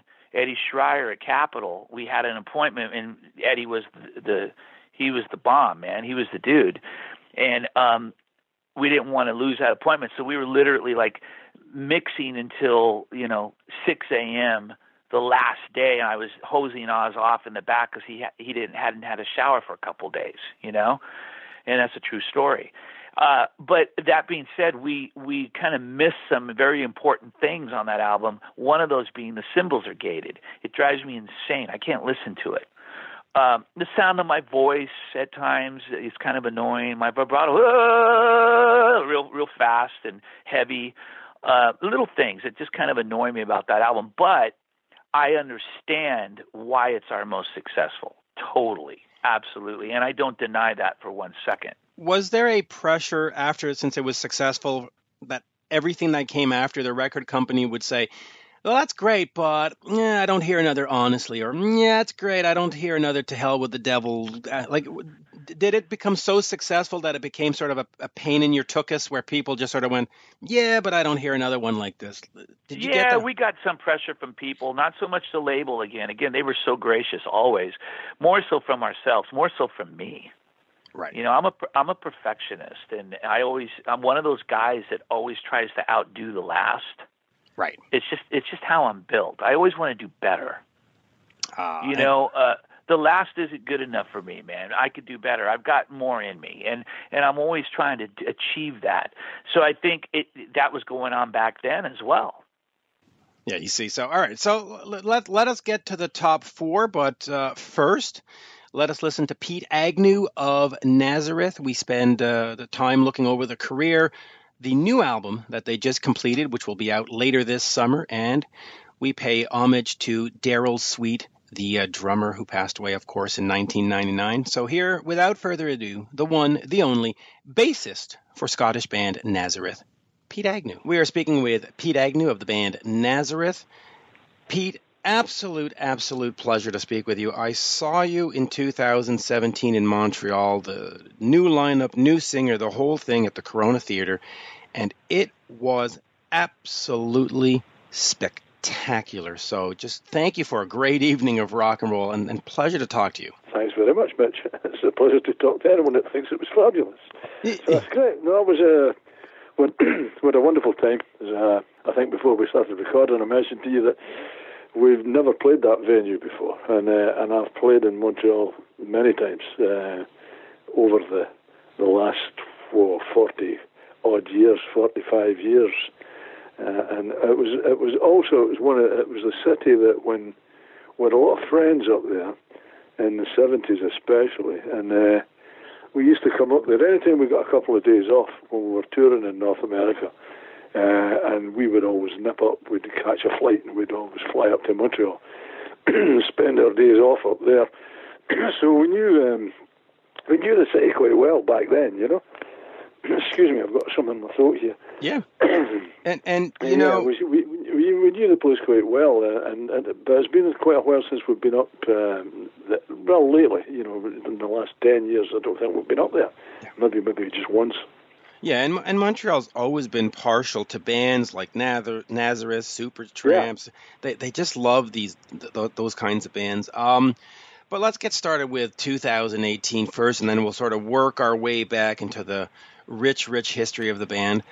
You have just finished the new album. It is not out Oh. yet. It's probably not even mixed yet, but the recording part, from what I understand, is done. First, is yeah, that correct? we finished. Uh, we finished up on Sunday there, so that's uh, yeah, it's, it's six days actually since we finished, um, and it's, it's actually it's quite, it's quite good because if we hadn't have finished, I wouldn't have got into the studio this week because of the snow that we've had here. Everyone's been snowed in, uh, so it's been it's been quite. Uh, it's, it's just as well we finished on Sunday. As you say, it's never been uh, it's never been. It doesn't start getting mixed until next week. I just spoke to a producer this morning. Actually, he's back in Switzerland. Uh, he's from he lives in the Zurich area, and uh, so he's having a bit. The, the like is is a good thing to do as usual. And once you've finished recording, you've been working on the thing for a couple of months. Is to give it a couple of weeks without listening to anything, and then start to mix it. You know, and it's all fresh, and it's so it's nice to hear it all again rather than you know the drudgery of overdubs and everything. Uh, to go straight into mixing is a bad idea. So he's given it a couple of weeks, and he'll start mixing and hopefully it'll be done. Well, it'll be done by the end of, but done by the end of March. So, so let me get some information on this new album. Musically, you know, you have such a rich history. This is album, I believe, 24, if I'm not mistaken, Oh, right? yeah, that's right. Right. Um, what are you trying to say with this one? Do, do you have that freedom where you can do sort of whatever you want because you still got this back catalog and you can still go fill a show up with all these great hits? Or do you say, okay, this has to be a Nazareth, Nazareth sounding album. We need to find that. Cl- How do you approach it in terms of writing and musically, and of course now with Carl singing? Um, just talk to me about the Yeah, whole well, process. We approached it with. I I mean, I could, I could speak for all the guys. I mean, we, we, we approached it with a certain amount of trepidation because uh, we've, you know, if it had been album 23, I would have said we had nothing to prove, you know, because we'd had uh, all that. But with a brand new singer, you know what's going to happen as soon as you bring out a new album. Uh, people are going to start comparing this, that, and the next thing. It's bound to happen. I mean, even though they're completely different kind of vocalists, it's bound to happen. So it's a little bit a little bit nerve wracking going into the studio, having that you know in your mind. But uh, the other thing is, is we we we we've written songs uh, in the past every time like having Dan in mind, you know. So we're writing songs this time and trying to think in terms of having Carl singing them. And it's a different, you know, you have a different approach, obviously, you know, uh, to to how you how you lay the things out. Um, so and how you structure things. So it's been a bit of a challenge actually, all in all. Uh, fortunately, it's turned out very very well. I mean, we we had. Uh, which we thought was a good idea as to, to, to have the guy, he wrote at least half a dozen of the songs. Uh, because you know a guy will always sing the songs that he writes himself. He should be able to be able to bang them out, no problem. Uh, so we thought we'd weight it heavily in that direction. But then again, there's another. Well, there's another. What I would say, seven, six, seven, seven songs from the other guys. Uh, so he's singing our material, if you like, or the, or the way that we've written in the past. Um, so it was quite it was quite interesting actually putting the whole thing together. Um, and I think I think people are going to are going to like it. It's it's, it's like any other Nazareth album. It's quite diverse. Uh, the, the, we we've always been like that though with the songs. You know, we don't have a any specific genre when we when we play. You know, we we we, we can we can have things that are kind of bluesy influenced. We can have things that are, you know, heavier rock and you know, rhythm and blues. different things. We've always had that. Uh, so it's going to be quite uh, quite noticeable on this this album that you have various different uh, songwriting styles. You know. When do you when do you foresee the album actually being out for well, fans you to see what happens, Mitch. You know, you get you when uh, as anybody will tell you, once you give it to the record company, uh, it's kind of out your hands. Um, when I'll we'll deliver this thing at the end of March, we'll give it to the record company. So you normally you're looking at about three months turnaround. You know, I mean they can do it quicker than that yeah, if they're all prepared. But generally, when you, we've found any time we've given done one album, it's always been about three months. I'd like to see it out uh, April, May, June. I'd like to see it out in June. You know, uh, but uh, it might be July. Um, I wouldn't think it end later than that. You know, they want to get it out. We want to get it out for the summer, you know, and, and for the and for the festivals and stuff like that. You know, so it would be nice to get it uh, out in the middle of the year. I, I, like I say, well, well, I just told you. you know, yeah. you're you're really at the mercy of the, the the, once you hand it over, it's uh, everybody everybody else gets involved, and you've done your bit, and nobody wants to hear from you again until right, right. But but also to to be fair to the record companies, uh, there is a setup, there is a marketing plan. Well, there sure, is, sure. yeah, just for fans to not get all mad and say, "Oh, those lazy." Re-. It's really not like oh, no, that. No, you no, have no, to do. no, I'm not. I'm not saying that. no, no, I know that. I'm, I'm not. I'm not slagging them. I'm, I'm saying that it does take. You. It usually takes us roughly. Um, let me see. We if if you take it from the mixing, if you take it from recording uh, right through to mixing, the whole thing probably takes us around three months or two and a half to three months. So basically, they're just taking the same length of time as us, only to get the thing to do all what they do and get the shit together and get everything out there, you know. So as you say, you've got, uh, yeah, you've got the the actual production of the thing. You've got, um, you well, the, the production of the thing takes a little while anyway. But then you've got advertising. You've got the laws. You've got, you know, there's a there's a lot involved actually getting an album out in the street if they're going to do it properly. You know? D- does the album have a, a title at this point, or is that still a mystery? Well, funny enough, funny enough, I've just been uh, we, we've been just exchanging different ideas over and uh, today. Uh, none of us have seen.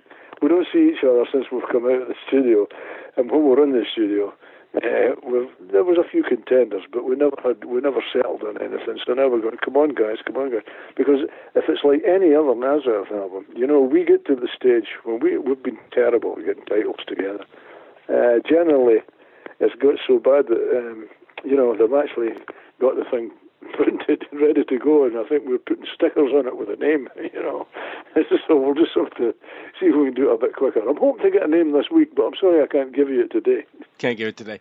Um, what compels you at this point though to actually make an album because you could go out you know like you did at the corona in montreal and other places you put Nazareth on the marquee you come out you do hair of the dog you do love hurts you do all these songs and that's what the fans are going to cheer for and they're going to love Yeah. um, why goes through sort of the struggle uh, of, of putting together songs of crafting songs of, of dealing with record companies um, you know at this point Well- 23 albums in Yeah, I think the, the main thing is, is you know, I, I know that when you play, when, when we when we do a set, I mean, seventy percent of the set is, is spoken for already. It's by it's supply and demand. You know, the people want to hear. Um, they want to hear the hits because I mean, if we don't do Love Hurts and we don't do Hair of a Dog or Son of a Bitch, whatever, and we don't do a, a certain amount of these songs, then the people would want their money back, and quite rightly, you know, they want to hear the, the songs that made you famous. Uh, the, but the, also, you know, you, if you there's a lot of bands, especially over here. Well, you've got them in America as well, but in Europe, you know, and we consider them oldies bands, as they call them, because that's all they do is they go out and play, they tour, and they go and play their hits, and they don't make new albums. And if you're making new albums, it gives you a certain it gives you a certain credibility that you're still, uh, can can we say, you're still being creative. Uh, that, that you know you're you're still got the creative juices running there, and and your real real real fans they, they do want to hear they do want to hear new material. You know they might they might not want you to play five of these songs on stage live, but they want to know that you're still um, you know that you're still I don't know is that, Capable? I, I, I don't know the word I'm looking for here, but you know that, that it's rather than just be.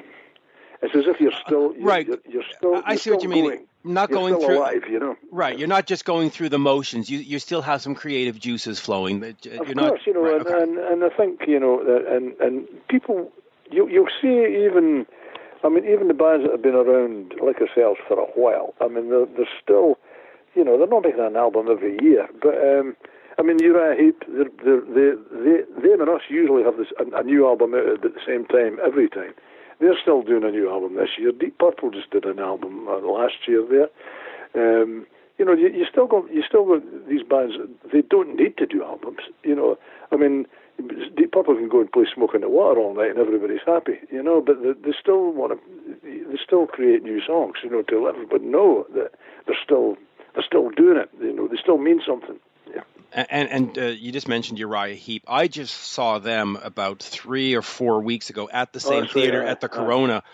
Holy mackerel! I mean, what a spotless performance. I mean, Mick Box and it, Uh, Mick's a good. guy. I spoke to Mick actually just a couple of weeks ago, just before he did that gig. yeah. uh, Honestly, if you two combined for for for a few dates, it would just be spectacular. Because Well, what we used to do is, uh, for years, uh, going back a few years now, um, in the 90s, we used to do that all the time in Europe. There was Uriah Heep and Nazareth, and we used to go out together to do big European tours, and we used to do it sort of, you know, one night they would open, we would close the show. The next night we opened, they closed the show. It was, you know, um, flip flop as we used to call it, and it was great, great fun, great, and it was and it was great because the the same audience, although the bands are completely different and and the, the kind of music we play, we appeal to the same audience. So it was a great ticket for everybody, you know. And it's, uh, and we did actually do a tour over in, in America with them. We did a couple of gigs in Canada. We played up in, uh, in Vancouver, I think. Uh, that were, you know, we did a, do a tour with them. But um, anyway, that's them. They, they've never toured over there for years, so that's them sort of coming coming in now. So the best of luck to the boys. Uh, Oh, and it was it was great, just just like your show. Um, just a quick aside, since we mentioned Hair of the dog, uh, uh, an American band called Britny Fox and their Boys in Heat album covered the album covered the song, but Guns N' Roses covered the song on their Spaghetti Incident album. What kind of impact did that have for you? Did it did it give you a new attention from new fans? Was it absolutely nothing? It did nothing. Was it just great for the pocketbook? Talk, talk to me about uh, what it was Well- like having Guns N' Roses grab that song and make it their own. it was great too because I mean it, it brings you to you know when in the early days uh, when when we when we first met the guys when we, when we played and uh, we did some gigs in California, and and these young guys came to see us every night. They came to six shows back to back, whatever whatever town we were in, and it was they then they told us at the time they were, it was it was Axl and Slash, it was Guns N' Roses. They told them we said, oh what a great name, blah blah, and they were a nice bunch of young guys. And Dan was seemingly, and I think he still is, he was Axl's favourite singer, you know. So he, Axl just want to see him every night, and it was, and it was very good. And of course, we had no idea they were going to get as huge as they were. So he told, I mean, when in interviews, you know, the band talked about Nazareth quite a bit. And that can do you no harm, you know, because they had just got a huge audience because we're, we're a huge hit album. And when they're talking about you in interviews, everybody's anybody that hasn't, you know, that sort of maybe that generation or that age group that hadn't heard Nazareth were going to say, well, I'm going to have a listen to these guys, you know. And uh, so, you know, people that were Guns N' Roses fans were taking a look at Nazareth. Uh, so that was very good for us. Um, and also the very fact that they did cover it and it was a big selling uh, album. It didn't do us any harm, uh, box wise, for a wee while there. So that was, yeah, no, no complaints. I would just, I'd like somebody to cover one of their songs every week. But um, it was, yeah, yeah, it was good. It was, it was, uh, it was nice uh, having that um, that nudge, if you like. Yeah. Yeah, and and just speaking for myself, I mean, I, I, grew up in the 70s and 80s, and I was all Cheap Trick and Kiss and Aerosmith mm-hmm. and Nazareth, and and then I sort of lost touch with those bands as Bon Jovi and Def Leppard and Motley Crue, and and then Guns N' Roses did the song, and I was like, oh yeah, let me go back. Let's let's go. And that that's what it did. And and as I went back, then I got back into Aerosmith and I got back into Cheap Trick and I got back into yeah. all those those sort of 70s bands and it was like, ah, merci beaucoup Axl Rose, you know.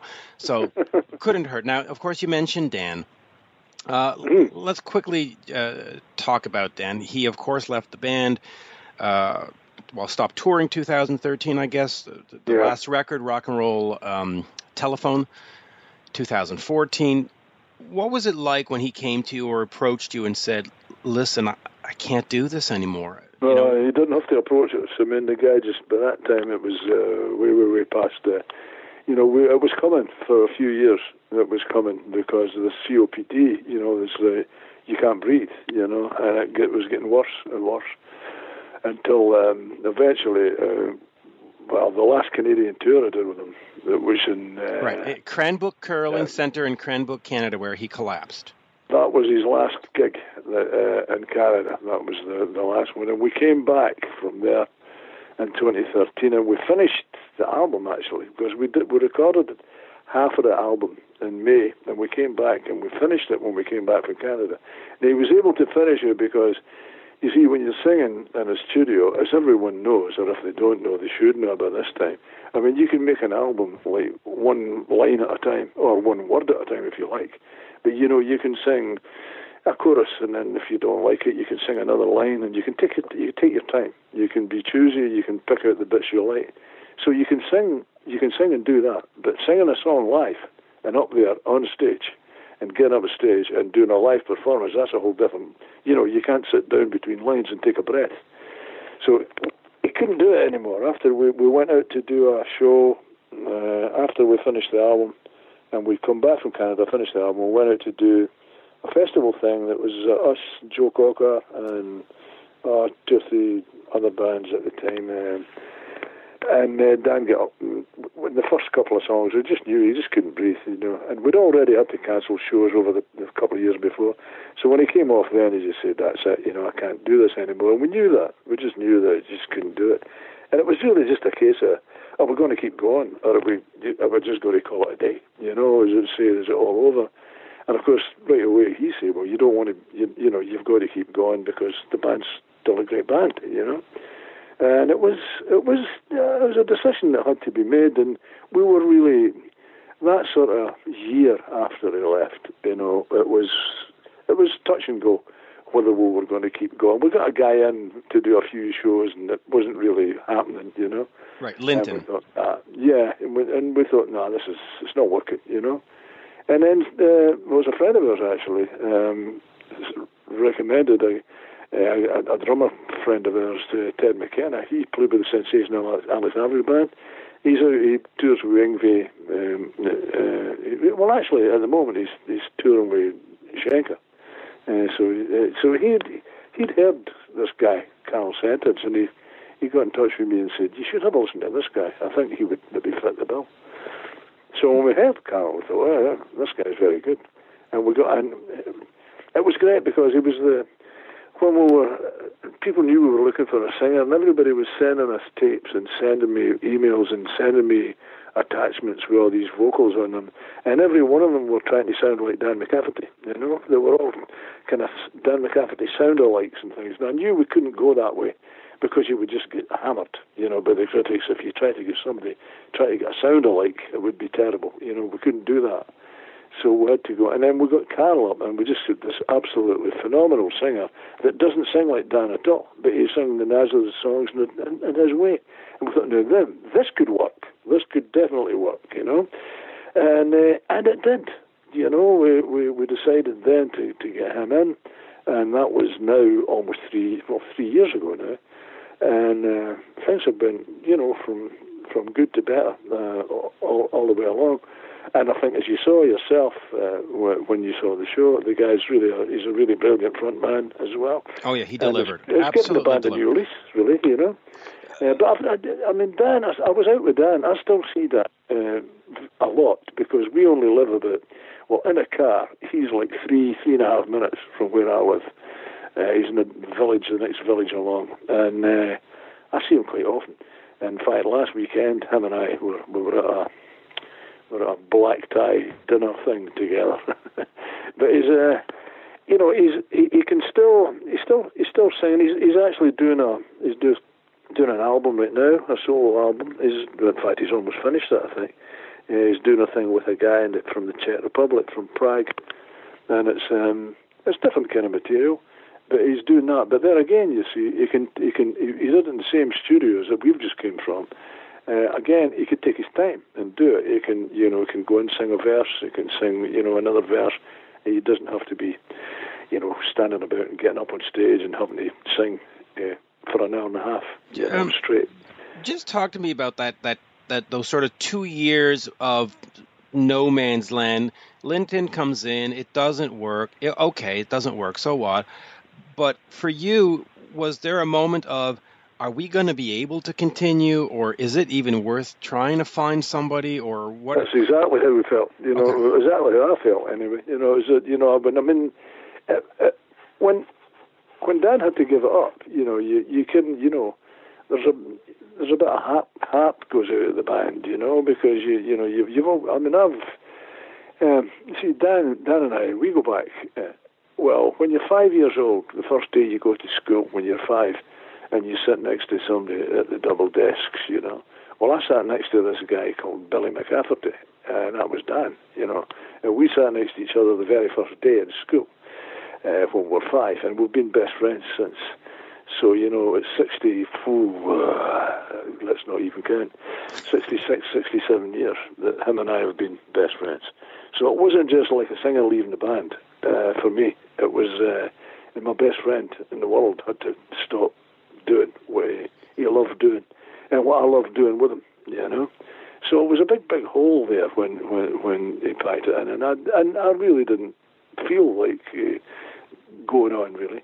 But then you had Jimmy and Lee here, who are great musicians and great songwriters and guys that have they've played in Nazareth for a long, long time. Jimmy's played in Nazareth longer than any other guitar player. He's been in the band for like 25, 24 years now, you know. So Nazareth is, is as much them, uh, and they're as much Nazareth really as I am, you know. And we thought, well, we've got to keep, we've got to keep. I've got, I'm thinking, I've got to keep this thing going for these guys, if nothing else, you know. And of course, uh, well, we did, you know, at that that time, that year, I, I must say, wasn't it wasn't a happy time for for for any of us really. And it, it, it, after about a year, that's when, uh, like I said before, we actually considered then, nah, it's not really worth it. It's not worth it. It's not. It's not working. We don't have the spark that that, that we had and, and that, that what, we needed. And then it all changed, thankfully. And, Yeah. uh, And, and that's what made I mean, and I was just going to say that's what made the the last tour that I saw and having this new album coming out in 2018 so great because Yeah. you go through this low and you go, oh, we're still here, we're still creative, the fans still Yeah. appreciate it because that show in Montreal was completely sold out. It was fantastic. Um, I was brilliant. I mean, the thing is that what, what's happened is this last, it's quite incredible actually, this last three years, especially this last two years, after we did the first sort of year with Carl and Carl, got to, they got to know, the people got to know what, what he was about and seeing him on YouTube and seeing what, the, what was happening with the band and what the band was like. Our, our crowds actually went up. You know, our, our, our, audience attendance has been going up steadily since then. And uh, and we've gotten more and more festivals offered to us and everything. So it's it's, it's actually been a complete turnaround, you know. And um, and I'm very I'm, I'm I'm very very happy at this stage, and quite looking forward to the. You know, at first we you were saying, well, we'll have to do a new album because you've got a new singer, yeah, and you can't just go around and not, you, you know, you're not really in a band until you've recorded an album with the band, you know. It's this, you got to make sure that this is the band, you know. So we had to make an album. I mean, it was almost like the law, you know. And so when we went in at first, uh, when we were thinking about it at first, it was because we have to make an album. But then saying, no, we're enjoying making this album, you know.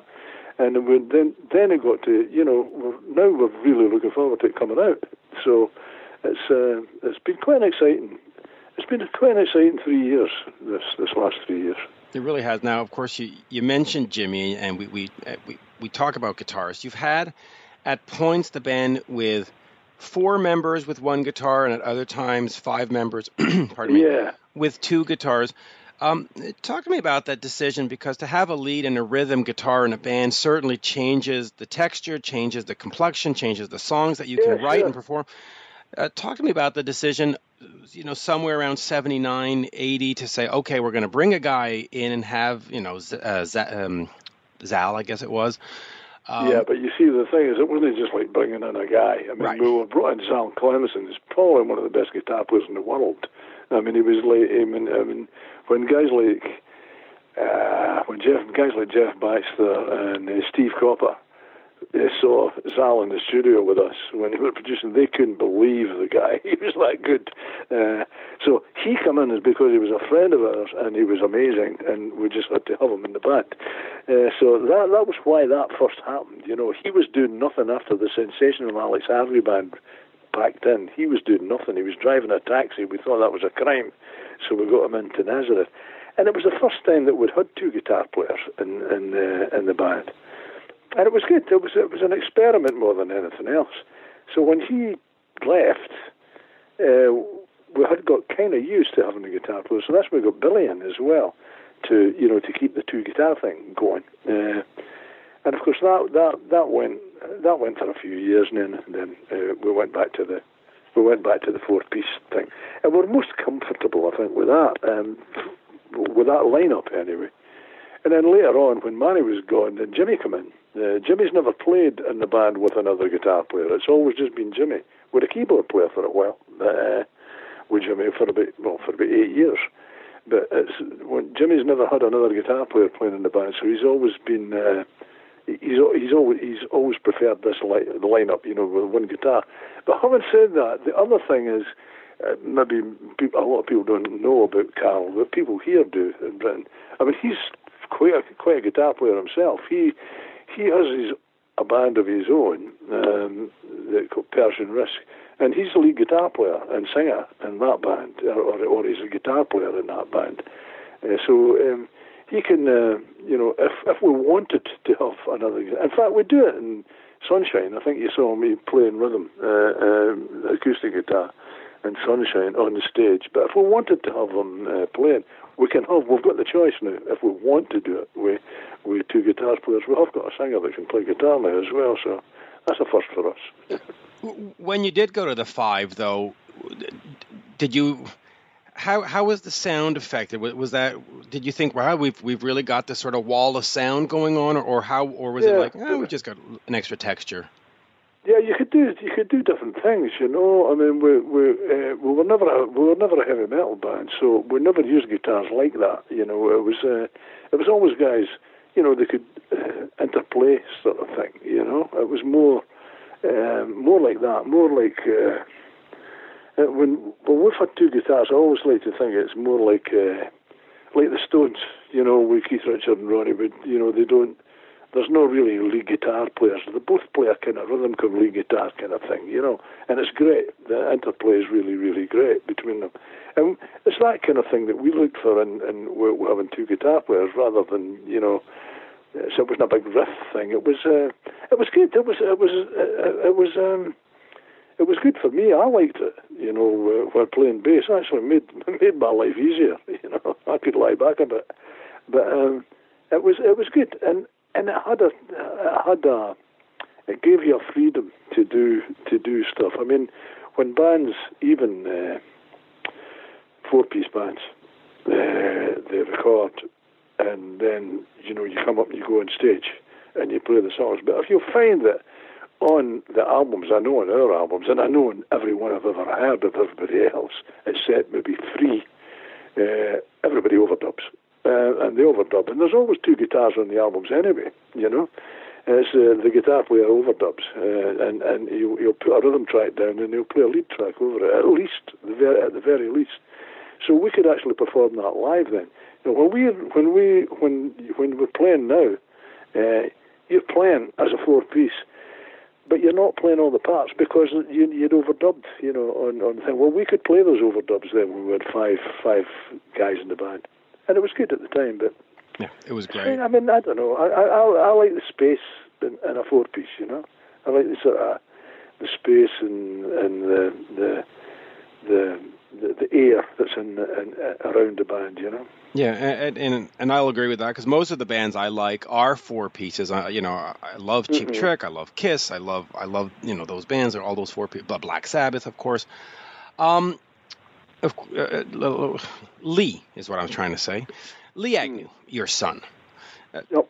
Talk to me about having a family member and especially your son in a band. What's that like? Because as you were playing in the early days, he probably was standing backstage or side stage, and he saw the band. He got to understand the band, and he got to see sort of Daddy play.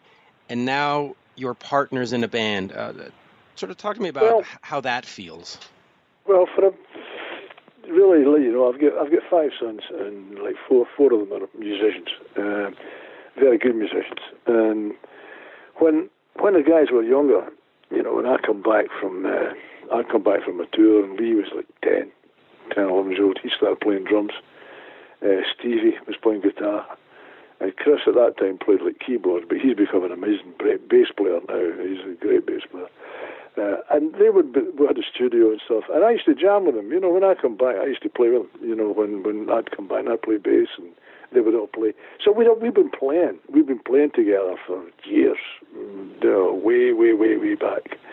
And when Lee was, uh, when they all grew up, they had their own bands and they played in their own bands and they played in bands together and things.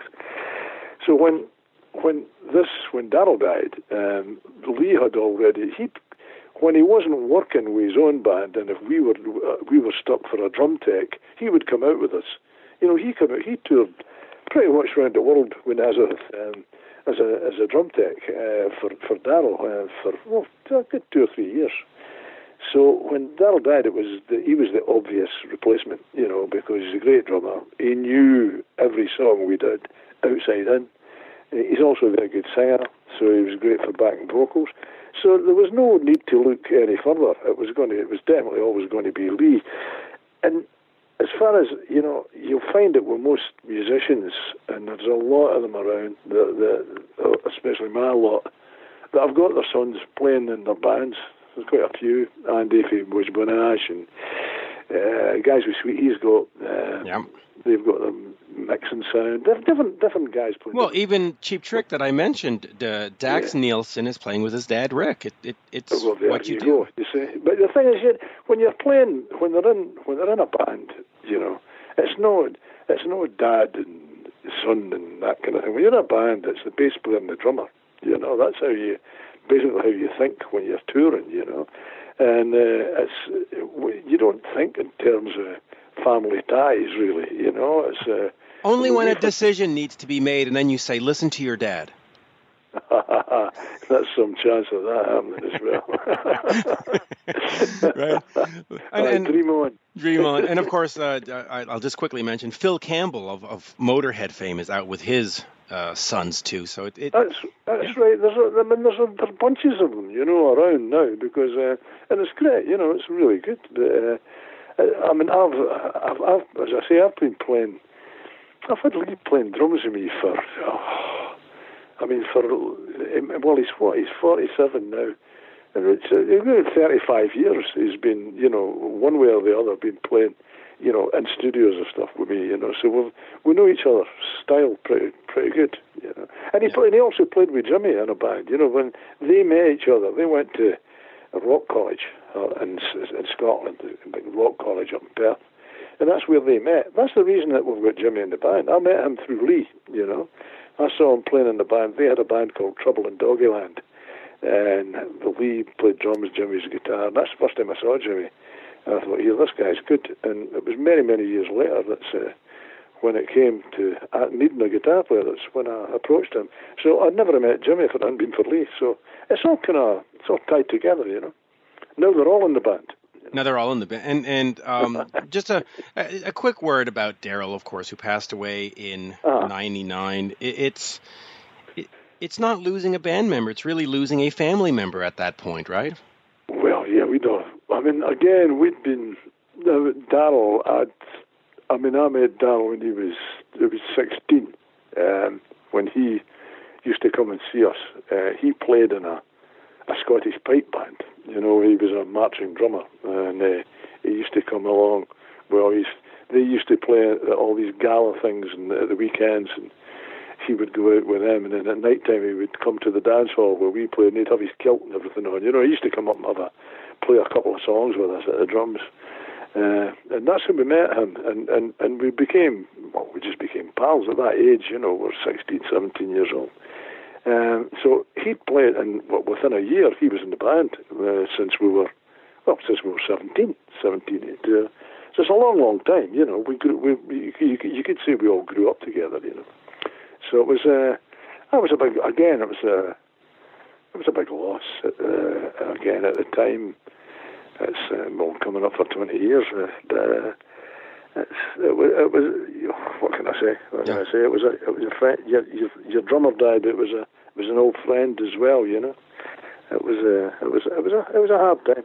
A hard time. Yeah, I can imagine. Um, and and but. Uh, to me, it, it it it just the the continuity of having a real family member come in, it just it just was so perfect. It just Oh well, it was it, it worked out fine. You know, as I say, they didn't feel that there was a there, there wasn't a big transition period there. You know, I mean, what happened when we had to we came we we did a six week tour in America, and we came home for a couple of weeks to have a break, and then when we went out to do the next six weeks. Uh, so what happened is Darrell, well, he died before the first show, um, and so we all came home.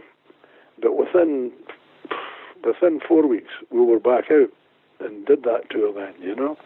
So we, you know, it was we we, we didn't we didn't spend a I mean, there wasn't a big transition period there, you know, because because I think we knew uh, right well we did know right away that there was a guy that could come in and and, and, and do it right away, you know, and do it right, you know. So yeah. we were um, lucky there. We were lucky there.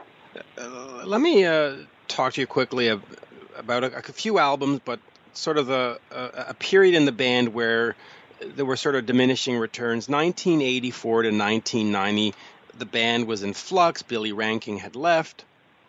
Um, I mean, the 80s were, the, the, I mean, let's face it, the 80s sucked.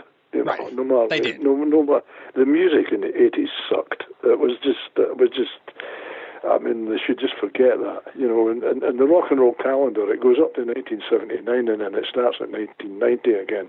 You know, it's just that that was a that was a, a space there that was uh, that nobody talks about. I mean, all the all the the rock bands that were around when they disappeared. That's when they disappeared. It was in the eighties when all the electronic stuff came out and the new romantics or whatever they called it, that garbage. Uh, there was a couple of things came out, but all that that that that decade wasn't a wasn't a time the words rock and roll were never ever mentioned in that decade, you know. Rock wasn't really a word that was used in that decade to describe the music that was coming out. And it took up until basically it was when you started getting the guitar bands coming back in, in, in the 90s, like Oasis and stuff like that, Blur, all these guys. You know, it was great. You know, the, all the young guys all started playing guitars again. And it was, uh, oh, look at this. It was, uh, you know, it was like a guitar band again. And it all happened again. But the 80s knew, you know, it was, it wasn't good. It wasn't a good time for us, and it wasn't a good time for a lot of bands. And there was a, and I was really just pleased that we actually we didn't really sort of play the 80s. We survived the 80s, you know. And it was funny because we we were trudging.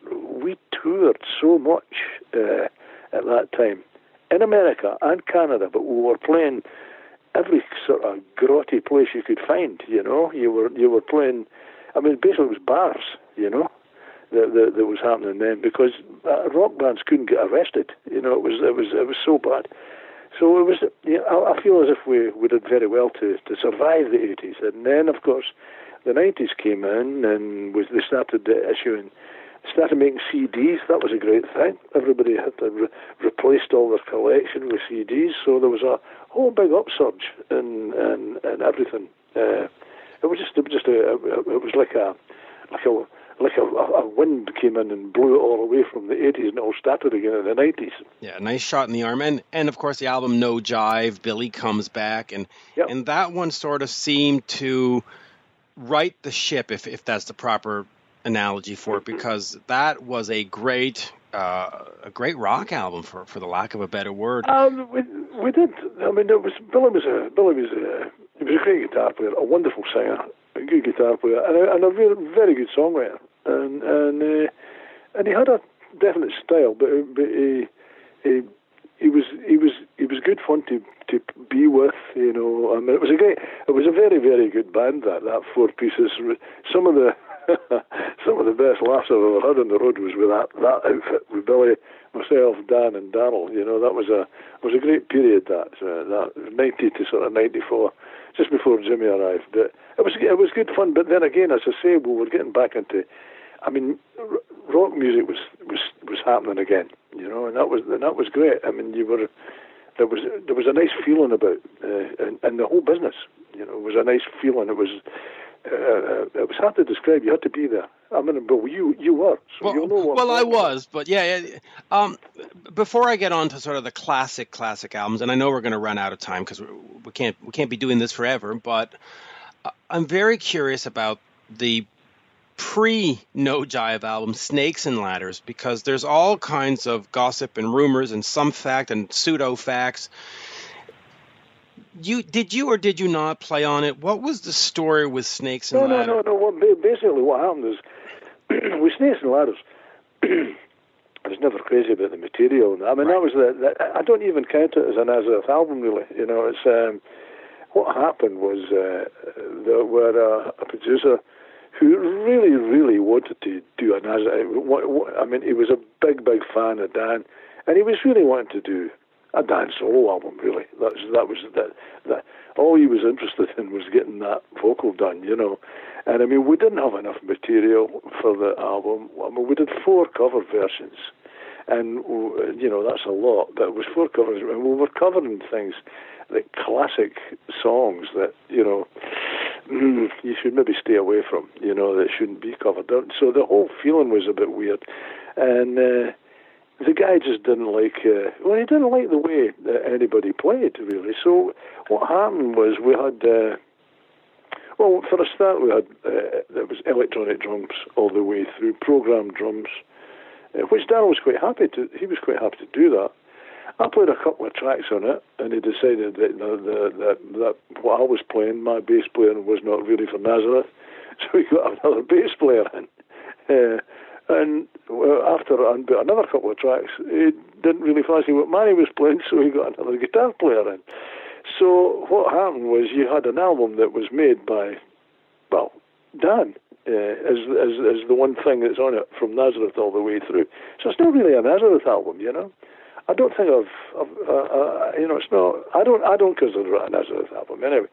And a couple of tracks on it were Nazareth. It's funny actually because uh, there was one track I think that Manny and I played on, I think called "We Are Animals," and it became huge. It's the biggest, the biggest song that ever come out in Russia, like all over, which is half the world, and it's a massive hit for us. And it was, I think, it was the only song on the album that we actually played uh, as as Nazareth. So that should tell you something, you know. But no, it was never. I mean, whatever stories uh, were heard about it, uh, it was no secret. I mean, we weren't we weren't whispering about it at the time. It says it on the album. The people that played on it, you know. I mean, you get guests playing on different albums, but generally these guys, uh, they uh, they made a record. It was almost a Nazareth free record, you know. That's a good term for it. Nazareth three that free. That should be the, that should be a sticker on, on the cover. Um, that was a, a warning. Right. No, I mean it was just. I mean for me, it was it was just. Uh, I never. I don't know if I've ever actually played the record, but then again, you don't really play your own albums after. You, by the time you've recorded them, uh, you know, by the time they get all mixed, you think, okay, I'll have a listen to it, and you play it through, and okay, that's it, that's it and you don't tend to you play it in ten years' time, then then you start to enjoy it, you know. But, uh, that one I've never ever I've never really ever had. Uh, there was a lot of play, there was a lot of good playing on it. Um, there was a there was a lot of fine musicianship on it. It was very and but it wasn't us. it was uh, it was other guys, you know. As I say, it was a it was a it was a production. It was a whole production thing, you know. That uh, uh, it's it happened. It's done, and um, glad it was a way, way, way in the distant past. Yeah, and and it was sort of the the the last one that Manny played on. Uh, we we haven't spoken about him at all, but uh, you mentioned that this one had four covers, and you are known for a cover, "Love Hurts" by the Everly Brothers. Most yeah. people, when they hear "Love Hurts," they think Nazareth. Nazareth. And that's right, they do. It, you see, that's the secret, though. You see, yeah. you, what you do is you get a song and you make it yours and you and but you take a song that probably wasn't that well known.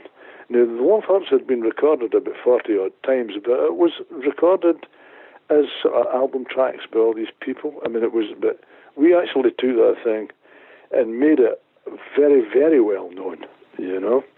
Uh, when we did the Joni Mitchell this flight tonight, I mean, I mean, Joni loved what we did with it, but there's no way you can compare what we did with it to the original. Uh, you know, we that absolutely uh, just made that into a, into a rock song, and uh, it wasn't a big big known song, but that's that's fine. That's okay. You can do that, and you can do these, and you, we do covers.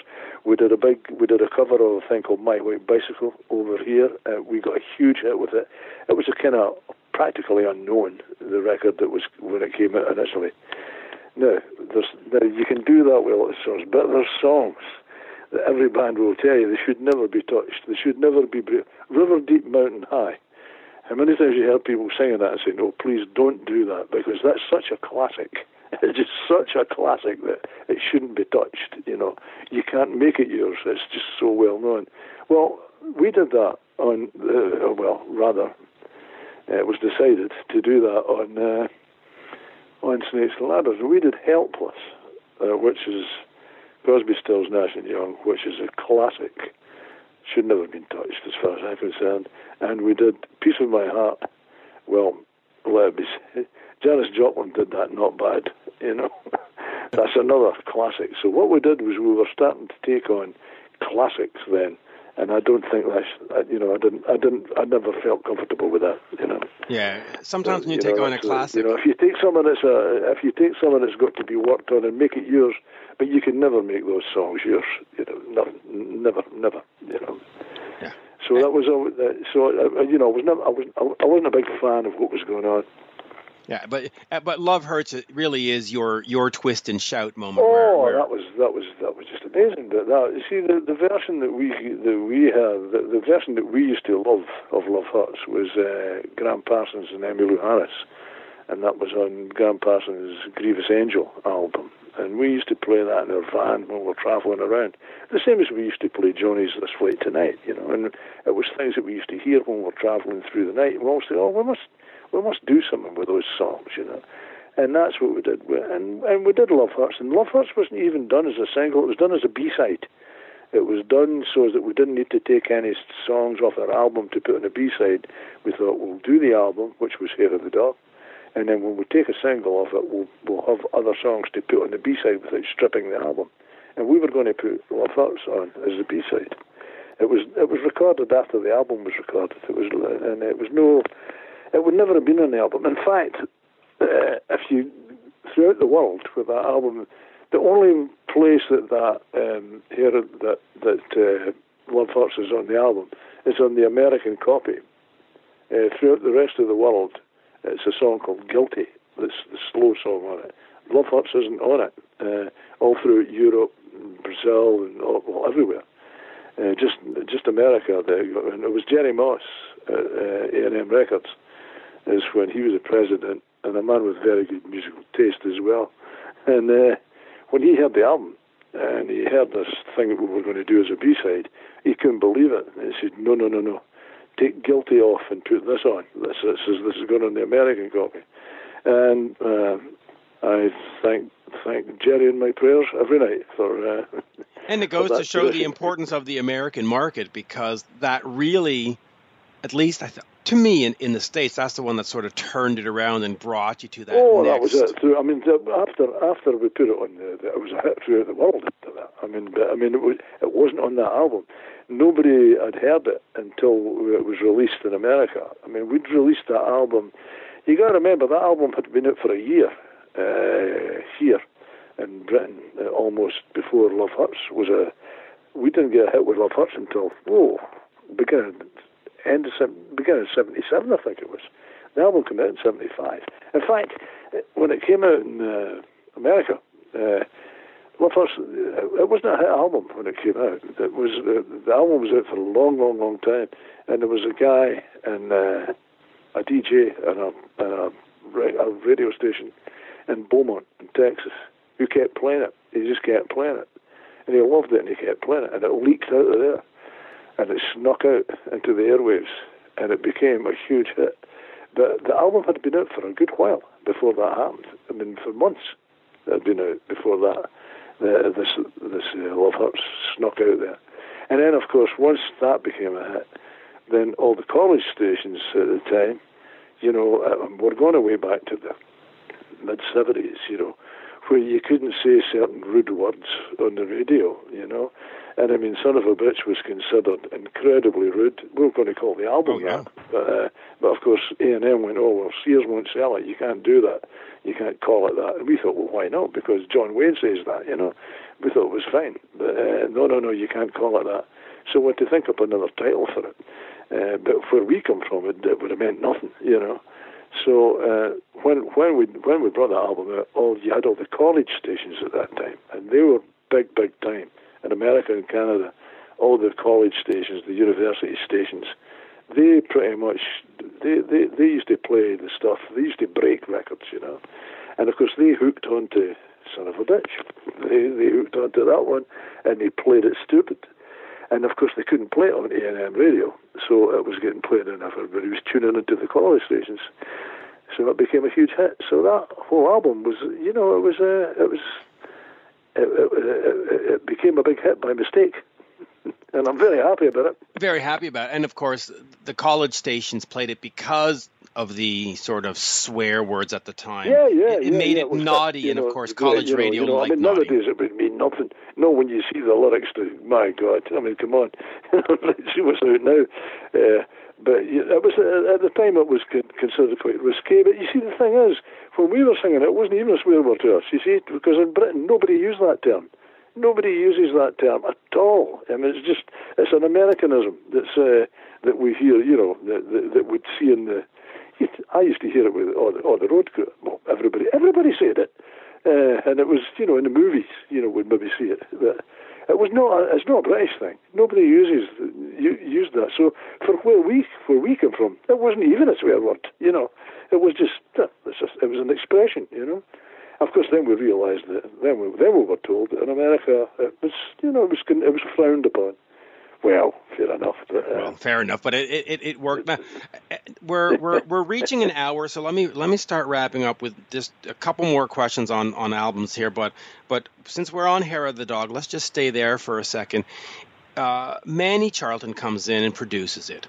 He he steps uh-huh. up and was there a danger in having a band member produce an album? Now, this one, of course, worked out, but how do you sort of see that? Should should there be sort of an, an objective, subjective ear in a studio? No, no, no. See, actually, we just we all just thought uh, we never even thought about it like that. Uh, we always uh, we figured that we, what we said is let's produce it ourselves. You know, that was that's that's the the words we thought by that time. We said, okay, we're going to make an album, but we're going to produce this one ourselves. So Manny was the guy that was daft about recording and everything. He was crazy about recording. So he he became named the producer. But we, we all we all felt as if we were we were making the records, you know, all through that, that period. Every, everybody had their their their shout. So that was that Manny has always liked uh, is he always liked sounds more than anything. You know, sound was his thing, you know. He liked the noise. He liked the, to get the certain noise, and uh, and he would uh, and and and he was he was always good with, with well on that album. He was good with the engineer that we linked up with, and uh, created that, got that, got that great sound, you know, from his guitar, and and and, and, it, and it was great, and it, and it made uh, it made a great. But we never really thought at the time, oh, we're handing power to anybody. It wasn't like that. It was like we were all going into studio and say, okay, what are we going to do? And you know, he he became the producer. that was it it was it was no big uh, it was no big decision, you know. Uh, but do, are you still, by the way, in contact with Manny, or is that uh, ship no, sort of? Not really much. No, not that much. He was in Spain now, I believe. But I mean, there's, there, there would be no reason for us being. Uh, you know, I haven't seen the guys for oh, I think the last thing. Uh, I think I saw him back.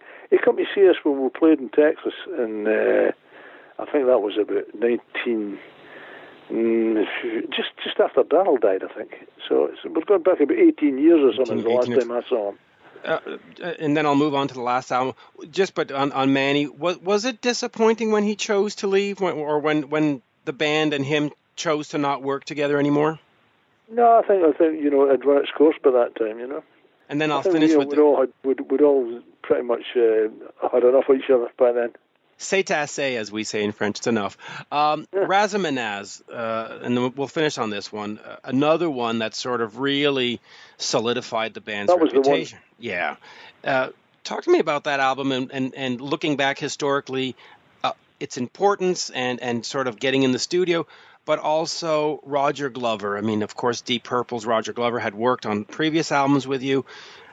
What was it like to have him in there and just, just sort of if you can, give me that the, the, the, historical significance of, of that one and what it means to you looking back on it and those you know nine songs. Yeah, well, what happened is when we made our first album, Nazareth, you know, we'd just written a we'd written a bunch of songs. We hadn't really decided what kind of band we were going to be. There was a bit of rock on it, there was a bit of this, a bit of that. And then we did the second album, and at that time we were we were into a lot of acoustic things that were going on at the time we never really made up our mind, you know, although live we were always a rock band. And we made exercises, and it was, uh, I think my mother got a copy and two or three other people, but that was it. It was, uh, and, and, and it was, it had no direction whatsoever on it. But then we wrote all the songs for Razamanaz, and we were writing songs. And then we knew, right, this is it. We're a rock band. There's no two ways about it. This is what we are. And we were out touring with Deep Purple we'd already toured. We took us on our first American tour, and we went with them out there. So we'd got to know the guys pretty well, and we'd played with them a few times. So in uh, 72, the late 72, 72 we went to America with them. Late in 72, I think, the um, they were touring Britain and they took us out there as their opening band in Britain. And we were playing songs from Razamanaz live. We were playing it for months before we recorded it. And we were, we were really enjoying playing these songs. At the time, we'd been looking for a producer. There was different guys we thought about getting to produce the album. Uh, at one point, we talked about Pete Townshend. The other one's Jimmy Page. These were people that were thinking about to to to, to talk to about it. And we sat and talked to Roger in uh, Newcastle one night, and we just played Newcastle, and uh, we're sitting after the gig and back in the hotel, and we thought, and he said. Uh, we were talking producers, and he said, I'd, I would like to produce it. And I thought, oh, well, you know, why not? And this is guy. I mean, we know he's done a bit of production with Deep Purple and different things, different bands. With Ronnie would worked with Ronnie in that. So we said, ah, that sounds. And he he really had ideas about the songs. It was he really liked the material we were doing. It was really great to have somebody getting off on what we were doing because he'd heard us, you know, playing it live every night on that tour. So it was him that suggested because we never we weren't really happy in the studios. Him had suggested to, that we make it the album in a mobile studio up in our place, in our rehearsal place in Scotland. He said, if that's where you're more comfortable, let's do it up there. So we thought, okay, that sounds like a good idea. So the, the guy had a lot of good ideas. And it was the first time that we'd had a producer, a real producer, you know. And, uh, well, in the second album, actually, the producer on that was Roy Baker. Right, Roy Thomas Baker, who, of course, uh, has done Queen, and and he also did a Cheap Trick album. I got to. Yeah, yeah. Well, but, was, but that was that was back in his starting days. He was he was at his same state in his career as we were in ours. he was time. very green back yeah, then. I mean, like, we, we got we got Roger and and uh, actually working with the guy, and he's he was great to work with. He had good ideas. He he knew how to get a good performance from everybody, and. Uh, he was just he, he just he just knew everybody's strengths and he knew how to put them together, and he just got the, and he got that that sort of what the band was on stage. He got it onto he got it onto record. And when we when Razamanaz came, we knew it. We knew when we were making the record that it was going to be a hit. When we knew we had Broken Down Angel, the song that was going to be a hit. So it wasn't really a surprise when it was great that it was a hit. But it wasn't a surprise because when it came out, we just knew it was going to be there. You know and it was a huge hit for us in Europe.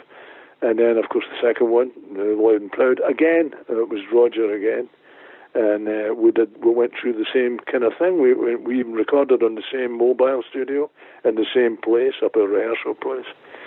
Uh, and then we did the third album, uh, Rampant, and Rampant. that was again that was on the Stones mobile, and we took that to Switzerland, and we recorded that. We took the mobile out there because they'd done Smoke in the Water out there, uh, and the, on the Stones mobile down in the basement of the convention centre. So we did the very same thing. He took us back there and we recorded the, the third album that we did. And that was the last album we did with him. Because we figured by that time, yeah, it was three three albums, it was time to get, you know, a, a change, just time to get a change. Well, see, he thought that as well. I agree with very, that too. Very, we're still very good friends with Roger. You know, I still see him. I uh, think uh, when a producer starts doing three, four, five albums, that also has a sort of staleness to it because you need those well, sort of fresh ears in there. And with Rampant, you had Roger sort of handing it over slowly to Manny, and so you had this transition production yeah. team. Yeah, well, yeah. For some people, yeah, but you see, I would. Uh, uh, we've got the. I've got exactly the. Well, the best producer I've ever worked with now is a young Yann Rouiller, and he's done this album with us, and he did the last three. This is his fourth album with us, and I wouldn't make an album without Yann. You know, as, as and, I, met, I met him when he was a young guy uh, in Switzerland 12 years ago, and I've made now four albums with him. And you know, I, really don't think that. Uh, uh, in some cases, it might be yeah, people get stale, maybe maybe like that. But then I've got to point to George Martin, you know, and I don't think the Beatles uh, did, did they did okay having the same producer for all their albums, you know. Yeah. So it wasn't. It's, it's dependent. It's dependent what the band are like and what they're, and just how how much the producer actually develops as well. If you get a guy that's uh, learning all the time and, and going forward all the time, I think that helps the band as well. You know, somebody that's producing all the time and they're doing new projects all the time, they're doing new music all the time, then they bring that to your project as well, you know. Right. So experience well, has got a lot to do with it as well. You know. Let, let me so restate that then. There's different, there's different, schools of thought on that one, you know. Yeah, let me restate that then. I, I don't mean to insult the, the, greats like Bob Ezrin and all that, and uh, who've done yeah. great stuff with Alice Cooper, uh, but uh, fresh ears uh, is also is is also nice because it adds fresh perspective sometimes. Certainly, so, certainly. I mean, as, as I say, we did that. We did that, and uh, we did that when we did Hair of the Dog, like you said. We got Manny in, but then he was there for. We did what four, five I can't remember now. Um, quite a few albums with Manny, uh, and and it was the same thing there. It was like, well, it's time somebody else, you know, had bring their bring their ideas to it, you know, because when you're working with a guy that's in the band as a producer, nobody's bringing fresh ideas to it. you you all live together, you all travel together, you're going through the same experiences together. When you go to the studio, you know, you made the last album together. You've seen each other just about every day since the last album. So you know, it's kind of it's harder, I think, you know, to to get it fresh when you're working with guys that are in the band. You're basically just working yourselves. You know, you don't have an outside influence. You, you, there is no outside influence because it's you guys in the band that are doing it. You know, so that's when it's quite handy to get an outside producer in. You know. And that's now you've got Yann Rouye, Rouiller, which I don't know yeah. much about, uh, but uh, well, so so. I, I, lied. Let's let me just do one last one. Between Boogaloo and getting uh, Yann to come in and do the Newz with you, there was a ten year gap. Were you was, sort of? There was, uh, there was like basically no. Um, um, I mean, there was a ten year gap because there was no no record company remotely interested and uh, and doing anything. You know, we we we, nobody. You know, you don't. You, no, no approaches, nothing whatsoever. Nobody mentioned let's make a new album. It was uh, there was it was never even talked about. You know, would would it was a, a very dry period from from uh, doing new stuff. Uh, and it was uh, what happened is we met uh, we met a guy that that worked with us in the seventies in uh, the 80s, uh, he worked with Phonogram in Hamburg. Right. and he worked with us for years, and he got us, he worked on big, big hit records over there for us, Dream On and things like that. And he'd retired from the business for about 15 years, about 20 years or something. I think he'd been living in Brazil, and he, he saw us anyway. We were out touring in Europe, and he said, "Why are you guys not recording?" You said, "Well, never really. Nobody's approached us. And, you know, we we won't bother them if they don't bother us." And he said, "Oh, I've got to make another album. I've got to make an album in Nazareth." That was the start of a new recording career for us. You know, so I'm glad we met him and uh, and now you see it's been you know it's been a busy 12 years making records yeah the Newz Big Dogz rock and roll telephone and uh, the new one which will be out well, hopefully this one is going to be whatever I, I, say just call it mitch. That sounds like a great title to me.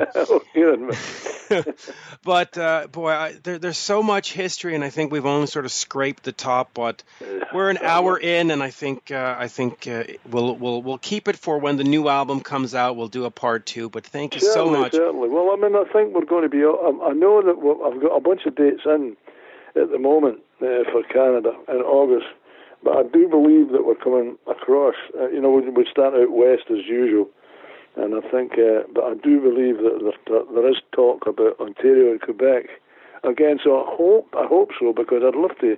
I'd love to come back and play that same gig in Montreal again. I think we could, you know. If the, the, um, oh, absolutely. Maybe it's too soon. I don't know, but I'd like I'd like to come back again and play that again. It, yeah. it certainly won't be as long coming back as it was since the last time we played. You know, because it was too long. You know, when we when we came up uh, there, it was it was it was too long since I've I've, I've been up up in Montreal. Yeah, and and it was a great show. And yeah, the the dates that I've seen, I believe, are all sort of uh, British Columbia and maybe Alberta, if I'm not mistaken. But it's it's on the other side, the, the left coast. So. Oh, it's, it's I mean, it's a different country. You know, it's, it really uh, is. Uh, I mean, it's uh, Canada. It's crazy enough in Canada, but I'm I'm, I'm just going out the first tour this year well, I've got the first gig we've got coming up is uh, is up, up in the Alps as a festival, the Full Metal Mountain Festival. But then we're going to Poland for um, three shows, and then we're into Russia. Now there's a big country because I mean they've got something like eleven time zones, you know. So when you play in, if you play in Kaliningrad, which is on the Baltic, and then you go way over to um, Vladivostok, I mean, you're talking, you know, it makes even Canada look small, which is something to say. Which is something but, to uh, say, because it's massive, you know, and uh, we tour there a lot. And uh, well, for this this year, for instance, we'll do like three tours there this year, just to sort of half cover the place, you know. That's, uh, but we go there quite, quite, quite a lot. You know. I'll just say, so, as a Canadian, I always find it interesting when um, people that have no knowledge of the country book or, or route tours because I've seen you know you've seen Vancouver to to Winnipeg to New oh, Brunswick to Montreal and you go dude that's oh, not it's mental. That's absolutely mental. I, I, mean especially if you're doing it if you're doing like the tour bus you know you're you're okay you're okay. You can You can do BC, it's okay. You come into Alberta, okay, okay, okay. You come to Regina, mm, fine, you're still okay. And then Winnipeg, um, that's that's kind of limit when you're you're, you're touring, you know, with a bus, uh, and then start making your way back the way. But then when they jump to, you know, they go from there and they go to Nova Scotia, you know, and you're going, hang on a minute, you know, that's uh, that's people just don't realise how big that place is, you no. know, and just, I mean, what they don't just realise just how big Quebec is alone, or, or Ontario. I mean, these are any place else in the world. Th- these are countries, you know. In fact, they're bigger than some countries. They really are, and and it's just amusing when I when I see them have these sort of three shows in four nights, and you realize there's a 12-hour or more bus ride, and they're like, oh, oh it's Canada. Aye, they're all next to each other. It's like, mm, no, they're not. Oh, that's crazy. That's the first thing I do when the you know, when they come with the when they come with the, the, the tour dates. And, well, actually, if you, we, we're booked by a Canadian agent, so that's that's usually okay because he knows, they know, they live there. You know, they know what size the country is. But if you get somebody else booking tours up, and you do, you get people booking tours up in Canada. You get when we get guys here, you know, you get guys in Germany. You know, you get a German agent, and he's in Munich or he's in Frankfurt. You know, and he's booking bands out to Canada, and you're going, "Excuse me, pal. You know, this isn't like Germany and France. You know, this is." Uh, you know, from, from Vancouver to Winnipeg, that's quite a stretch. You know, Especially so when they book it in January or February. What we're going to do is we send them a, uh, some of these guys that we work with in the past, we send them a, a, a world atlas, you know, for their Christmas, so they could just see where everything is. Send them a globe. That's funny. Uh, a great, great pleasure, uh, and and hopefully we won't have any farewell tours uh, yet. I, I, just keep going, keep keep bringing the music, and uh, Pete, just Merci beaucoup. Thank you so much. Well, it was nice pleasure. talking to you, Mitch. Take it easy, and uh, hope, like I say, um, give me a ring if when we're coming up. When we're coming up, the next time we're up in your parts, uh, give me a call. And, uh, Absolutely. Uh, and, and, you've and, got the number now. You can call me up and let me know. Absolutely. Along, say hello. Okay. And and yeah, we'll we'll plug the new album when it comes out. Uh, hopefully July. August. And I'll, I'll, I'll let you know the name as soon as we find. it. I'll get back to you and let you know the name first. Okay? Thank you, sir. Yes, absolutely. Thank you. Great pleasure. Thank you. Right, cheers, mate. Bye. Bye now. Bye. Cheers. Now back to Rock Talk with Mitch Lafon. Big thank you to Pete Agnew. Great, great uh, chat about the band's history, and of course, uh, singer Dan McCafferty, the new band, uh, Darrell, uh, Sweet, everything. Just thank you, Carl Sentance, by the way, new new singer. Check out the band if they come to town. They are just a wonderful, wonderful um, band outfit. Did you were, were you by the way, Michael, a Nazareth fan at all? Of course. I mean, I I was one of those guys where when I gravitated to a band, it, it, was all about that particular band. Nazareth wasn't one of those bands that I really gravitated to in the sense that that's all I listened to or or tried to learn. But I I respect them and love them and appreciate everything yeah. that they've done. That's yeah. phenomenal. You yeah, know, phenomenal stuff. Now back to phenomenal. We're we're into the top four of your uh, discography best of list. No More Hell to Pay from 2013. Now, by the way, this is what I find interesting. Uh, in the top sort of four, it really is the more modern day uh, albums, the, the the recent releases. So No More Hell to Pay. Now I got to say, fans when that came out were just all over this. They were like, "Wow, it's one of the greatest albums you've ever made," so on and so forth. Uh, talk to me about why that one is at number four. Well, that was our comeback album uh, even though we made Reborn in 05 and, uh, you know, uh, Murder by Pride, obviously, and, and we were trying to f- come back. To me, No More Hell to Pay was it. That was the one that said it was all original, not a cover album, but it was where we said to the world, we're back. The songs are back, the fire's back, the guitar solos are back, the the harmonies are back, the uh, the production is back, although there's some things about the production that bother me. We're still kind of trying to find our way in that sense. Uh, to me, it's a it's a little low end light and a little hot. Uh, we, we we tend to uh, back in those times uh, we got into the loud wars of trying to master everything as loud as everything else, and you lose your transients and your dynamics and your punch that you had in the original mixes. Uh, so that album is a little hot and a little squashed in that regard, uh, in compression. But that being said, uh, I place it high on the list because it's it's like who we want to be and what we want to be. And I, I just think that from start to finish, the continuity, the flow of that album is perfect. Yeah, truly really perfect. And, and when you look at the backstory too, you know, the ones in the '80s and and the you know against the law in the '90s, there's all kinds of stuff like we were talking about divorces and personal stuff. And but here it's like, you know what? We don't have to make an album. We're doing this because we want to, and it's fun. And there's no record company saying you need six singles for radio. So that there must be a certain freedom and a certain breathing space where you just go, we're just going to make an album. And It's amazing. It's amazing. And we really don't have to make any albums. And some bands have chosen that path. Like, ah, we don't we don't make albums anymore because it's not worth it, or you know, it, it's a waste of time, or it's this or it's that. Nobody buys albums anyway. And you know, when I hear people say that, people in bands, in some big bands that will leave nameless, um, man, I scratch my head on that one. I, I just think, why don't you just get out there and quit? Why Yeah. why are you why are you even doing it? Because the reason why we all started doing music was for the love of the song, the love of music and creating music.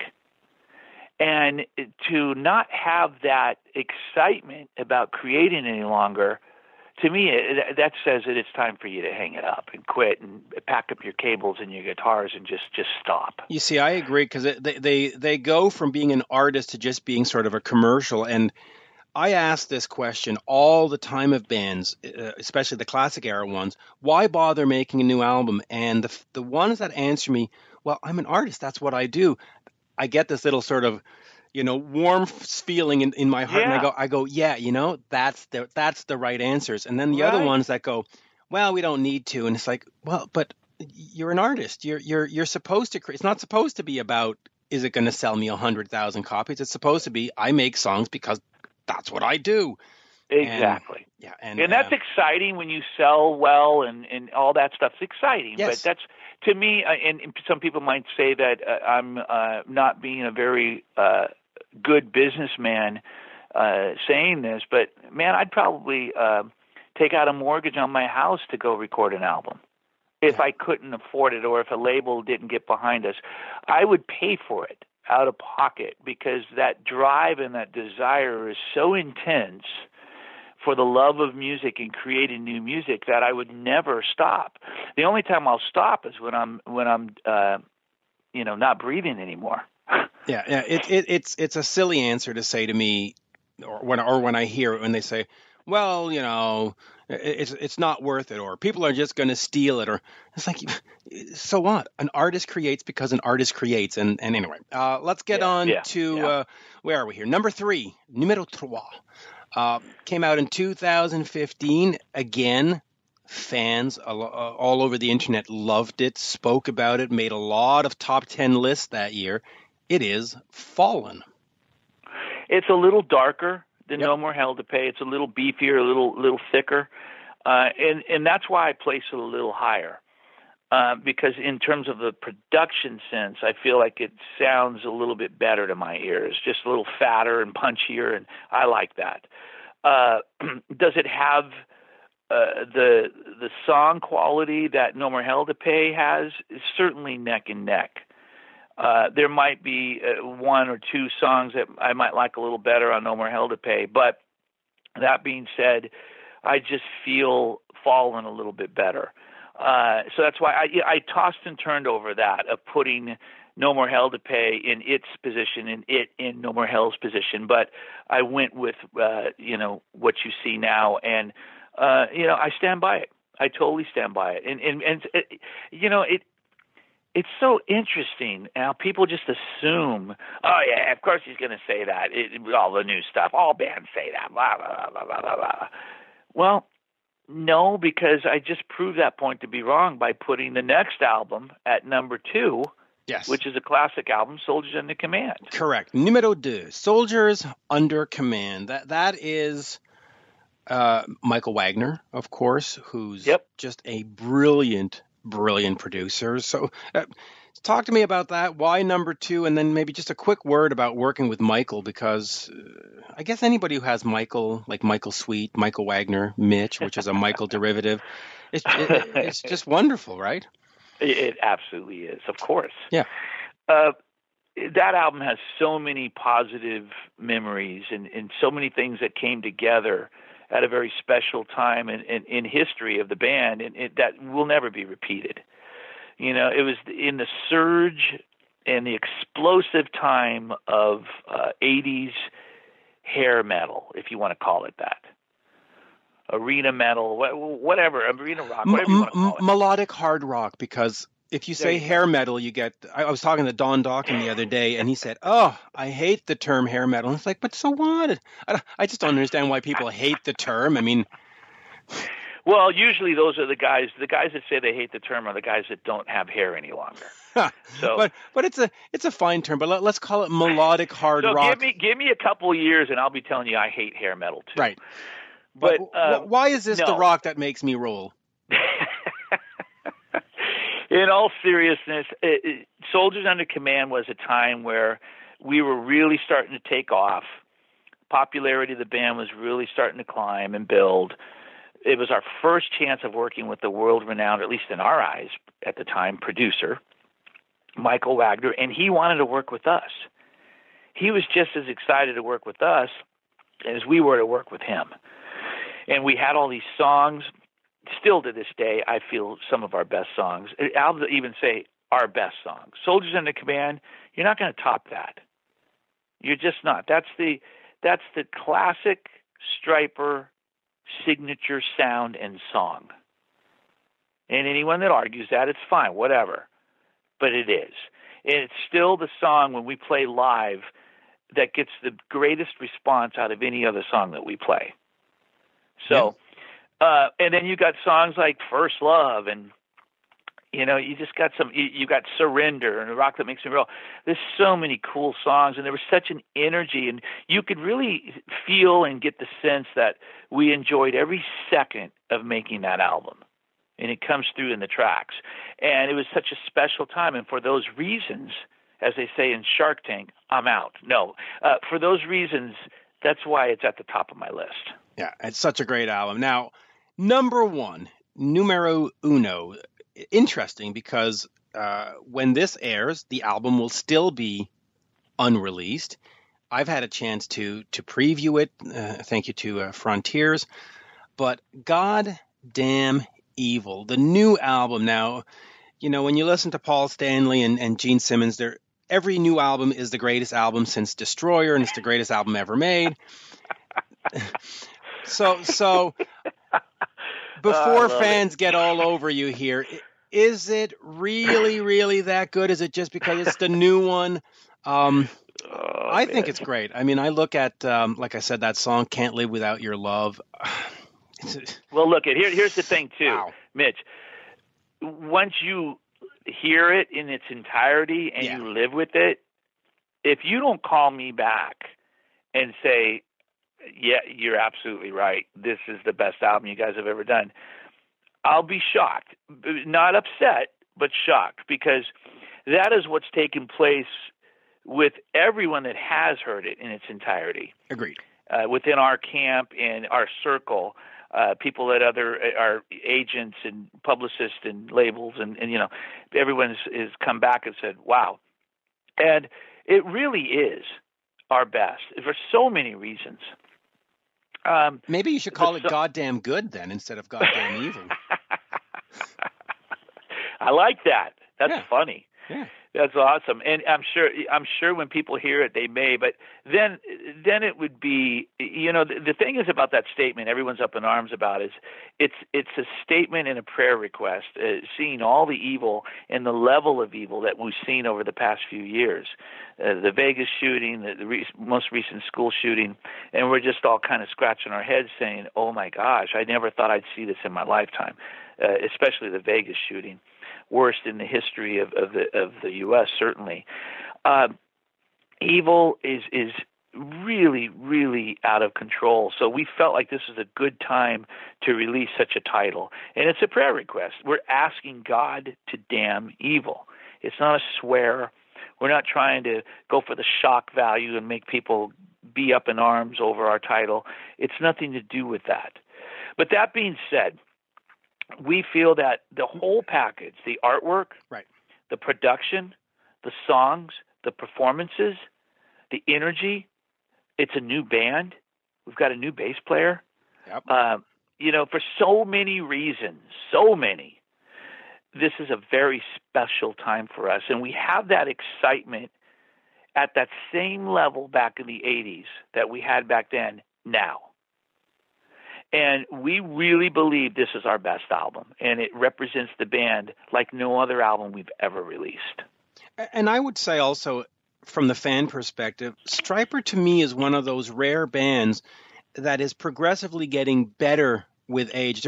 And and there's two bands that I see that, and and a lot of American fans may not know, but Thunder out of the UK, and and you guys, you're just progressively. It's as if you've hit a comfort zone, and it's you're not making stuff that's to please radio, or you're just making the best rock music that you know how to make. And, and between you and Thunder, Stryper and Thunder, it's just great to be a fan these days because you've re- you're in that zone you know, like a like a football player or a hockey player, you're in the zone, and it just gets better and better with every release. And uh, well, we're trying. I mean, we're really trying. And in the next release, we're going to try to outdo goddamn evil, and hopefully we will.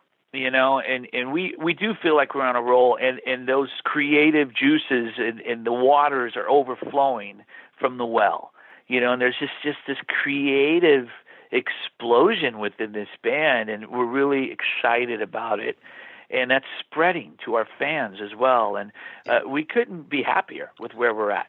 And, and for you, it extends beyond Stryper because, uh, and, and, you know what? Let's see where you would rank these ones. But you've got One-Sided War from 2016, which you squeezed in between the Sweet and Lynch stuff and the Stryper stuff. But but that one with um, Will Hunt and uh, Joel Hoekstra and Ethan Brosh I mean, what a band! What song? I mean, where where would you put One Sided War now? I I know we're not doing we're doing a Stryper list, but I know. Well, I put it high up on the list. It would it would probably be it, it could be a contender for the number one spot, certainly the number two spot, at at most the number three spot, uh, at the very lowest. Uh, it would be high up there, and the reason why it would be high up there is because there's an energy level. The musicianship is off the charts um, the songs, the videos, everything just really worked with that album. Sadly, though, it's not a Stryper album. Yeah. And you know what happens is it, the minute you do something solo, obviously you're not going to gain the respect of all the fans of the band that you're in. You know, uh, and and I understand that. I get it. But it's a but, it's a it's as much a Stryper album as Reborn was, right? oh, uh, much more so. Yes much more so in the in the terms in the sense of quality. Absolutely. Oh yeah. Oh yeah. Uh, so you know, I, I think that that album that album is up there, man. And the feedback that I've gotten from the people that have heard it and who have it have said the very same thing. Yeah. So uh, I'd put it high up on the list, man. Uh, I really would. Um, and then there's a number. Truth uh, it was another solo album I did. I put that high on the list because that really came from an emotional time in my life. I I put all my gear in a closet and didn't do music for a while, and I basically was going to quit music. Uh, and I wrote those songs while I was working out in the cranberry bogs of the family business. And I would literally climb out of the bogs, uh, cold and wet, in my hip waders, and, and pencil down lyrics uh, on on lunch break. That's hilarious. So you know, my hands are bleeding. I'm wrapping them up from blisters, and you know, so a lot of tears, blood, sweat, and tears went into that album. And I think it's a really cool, eclectic album. And Bob Marlette produced it, and it's very special to me. So I put that high too. The other album is my first solo album. Right. I was going to ask you about that because because that one came out at, at a sort of a, a weird time in your career where Stryper was no longer Stryper, and and Nirvana had killed radio. So it's right. like, ugh. It was almost to the point where it's like, why bother? I can't compete com- compete with the forces that are around me. But you put it out, and Where would you put that? Uh, I'd put it high on the list too. Although I don't listen to it as often or as much. Uh, it's very arena rock, very produced, but there's there's a, a time and a place for that. Uh, it's very special to me because Stryper released Against the Law and it basically bombed. Uh, I left the band to get my family and my priorities in order because I was putting my family, my marriage almost broke up uh, and, and ended in divorce. So I wanted to get that in order, and I did. I took time off from music, and then I made that album at a time where that kind of music was not happening at all. And when it came out, it sold 250,000. It outsold Stryper uh, almost three to one. That's Okay, amazing. Not a lot. That's not a lot of spectacular. people know that. But Yeah. by the way, I would love to see the one-sided war band, if we can call it that, with with Joel and Ethan's and Will retake that first solo album because I think those songs just didn't get their due and that new energy that Joel and yourself uh, who are both at the top of their game in 2018 to recut those would just be spectacular. Oh, spectacular. it'd be it'd be amazing, and a lot of the drums on that album are, aren't even. It's not even a real drummer. Now, the drums that are real drums is a guy named Jamie Wollam who plays for uh, Tears for Fears right now, and he was my original drummer, and he's phenomenal. He, Oh, he's great. outstanding. Agree. Uh, but I agree with you that that album it, it was only released in the Christian market. I had five number one songs Christian radio, which was really big at the time. Okay, and I was on the cover of CCM, and it, I mean it was a big deal. Uh, nominated for Dove Awards. That album was a big deal, but only in the Christian market. So it never got a shot i at mainstream ever. Yeah, and, and, and you've got 10 songs that are sort of lost on m- the majority of rock fans. And it Yeah. would be nice to, to, you know, just like you did with uh, the uh, Second Coming, this this needs a, you know, needs to be resweetened. It needs to be redone. I agree because it's a really outstanding album. It's co-produced and co-written by Greg Fulkerson of Blue Tears, who's who's uh, you know God bless him, he's he's gone. Uh, really enjoyed working with Greg. Um, it was a special album, man, a, a special time and a special album, and it did fantastic. Had it been released mainstream, I think it it probably would have gone gold, Yeah. which at that time was unheard of for someone like myself. Yep. Oh, absolutely. Uh, and then we'll we'll finish with this here. Um, where would you put the two Sweet and Lynch albums, Unified and Only to Rise? I'd squeeze them in there. I'd put the first Sweet and Lynch album a little higher. I might put that in the uh, you know up in the five, the five or four spot, uh, maybe three, uh, and then I'd put the second album, uh, uh, Unified, uh, not quite as high. And and the reason why I would do that is I feel like the first Sweet and Lynch album definitely had a little bit more of a uh, an energy and a fire to it, a little bit more.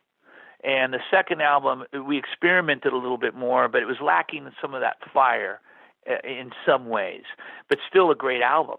I, I, I'm so pleased. The thing I love about those albums is uh, George. It's kind of a merge of Stryper meets Dokken, and you get a, a little bit more of the old Mike Sweet, uh, Michael Sweet, and you get a little bit more of the old George Lynch. You know, some of those solos he does. Uh, like on Promised Land, for example, it's like, okay, there's George Lynch from 1988. You know, it's it's it's it's a little bit more of of what you expect to hear from George versus George likes to experiment a lot, and sometimes he he does solos uh, that are really different and great, mind you. Uh, but I think most fans want that. Dude, bring the fire, man. You know, bring the fire, and that's what they expect to hear from George. You get that on the Sweet Lynch stuff to a degree. Yeah, you really do. And there you go. There we go. We we have done it. The entire the countdown.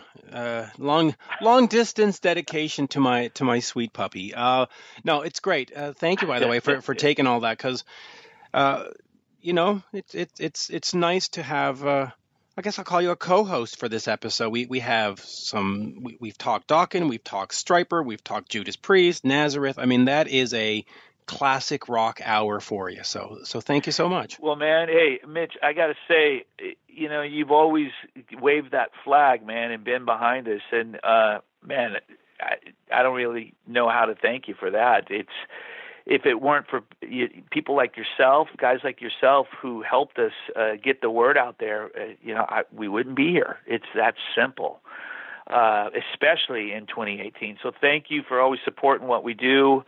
Uh, and and standing behind us, and there's a lot more to come, man. Absolutely, absolutely, and of course, uh, "Goddamn Evil" is the new album. It will be out later this spring, but uh, do pick that up. It is uh, definitely worth uh, worth listening to. It's worth your time, and what a great what a great time. I mean, between this and, and Judas Priest Firepower and some of the other albums, what a great year in rock. Just unbelievable. Amazing. Amazing, man, and we're excited, and it, it's going to get even better. You know, and you just keep following your heart and doing what you love to do with passion, and it's going to get better. Yeah, and and it's just amazing that here we are in 2018, and somewhere around 1992, 93, they said rock is dead and hair metal is dead and melodic rock is right. dead. And it's like, oh, oh, yeah, well, where's the new Nirvana album? Oh, yeah, exactly. Um, yeah, yeah. It, it's rock will never die. I mean, as long as it's you keep singing from the heart and putting out your best and quality, it, it's never going to die. I mean, it there's nothing like that, like listening to a solid rock album. There's nothing like it. Never nothing. will be. Never will be. And uh, of course, a big welcome to uh, Perry Richardson, who has joined the band. Uh, nice to see him back uh, oh, in the man, fold of dude. rock and roll. So, yeah.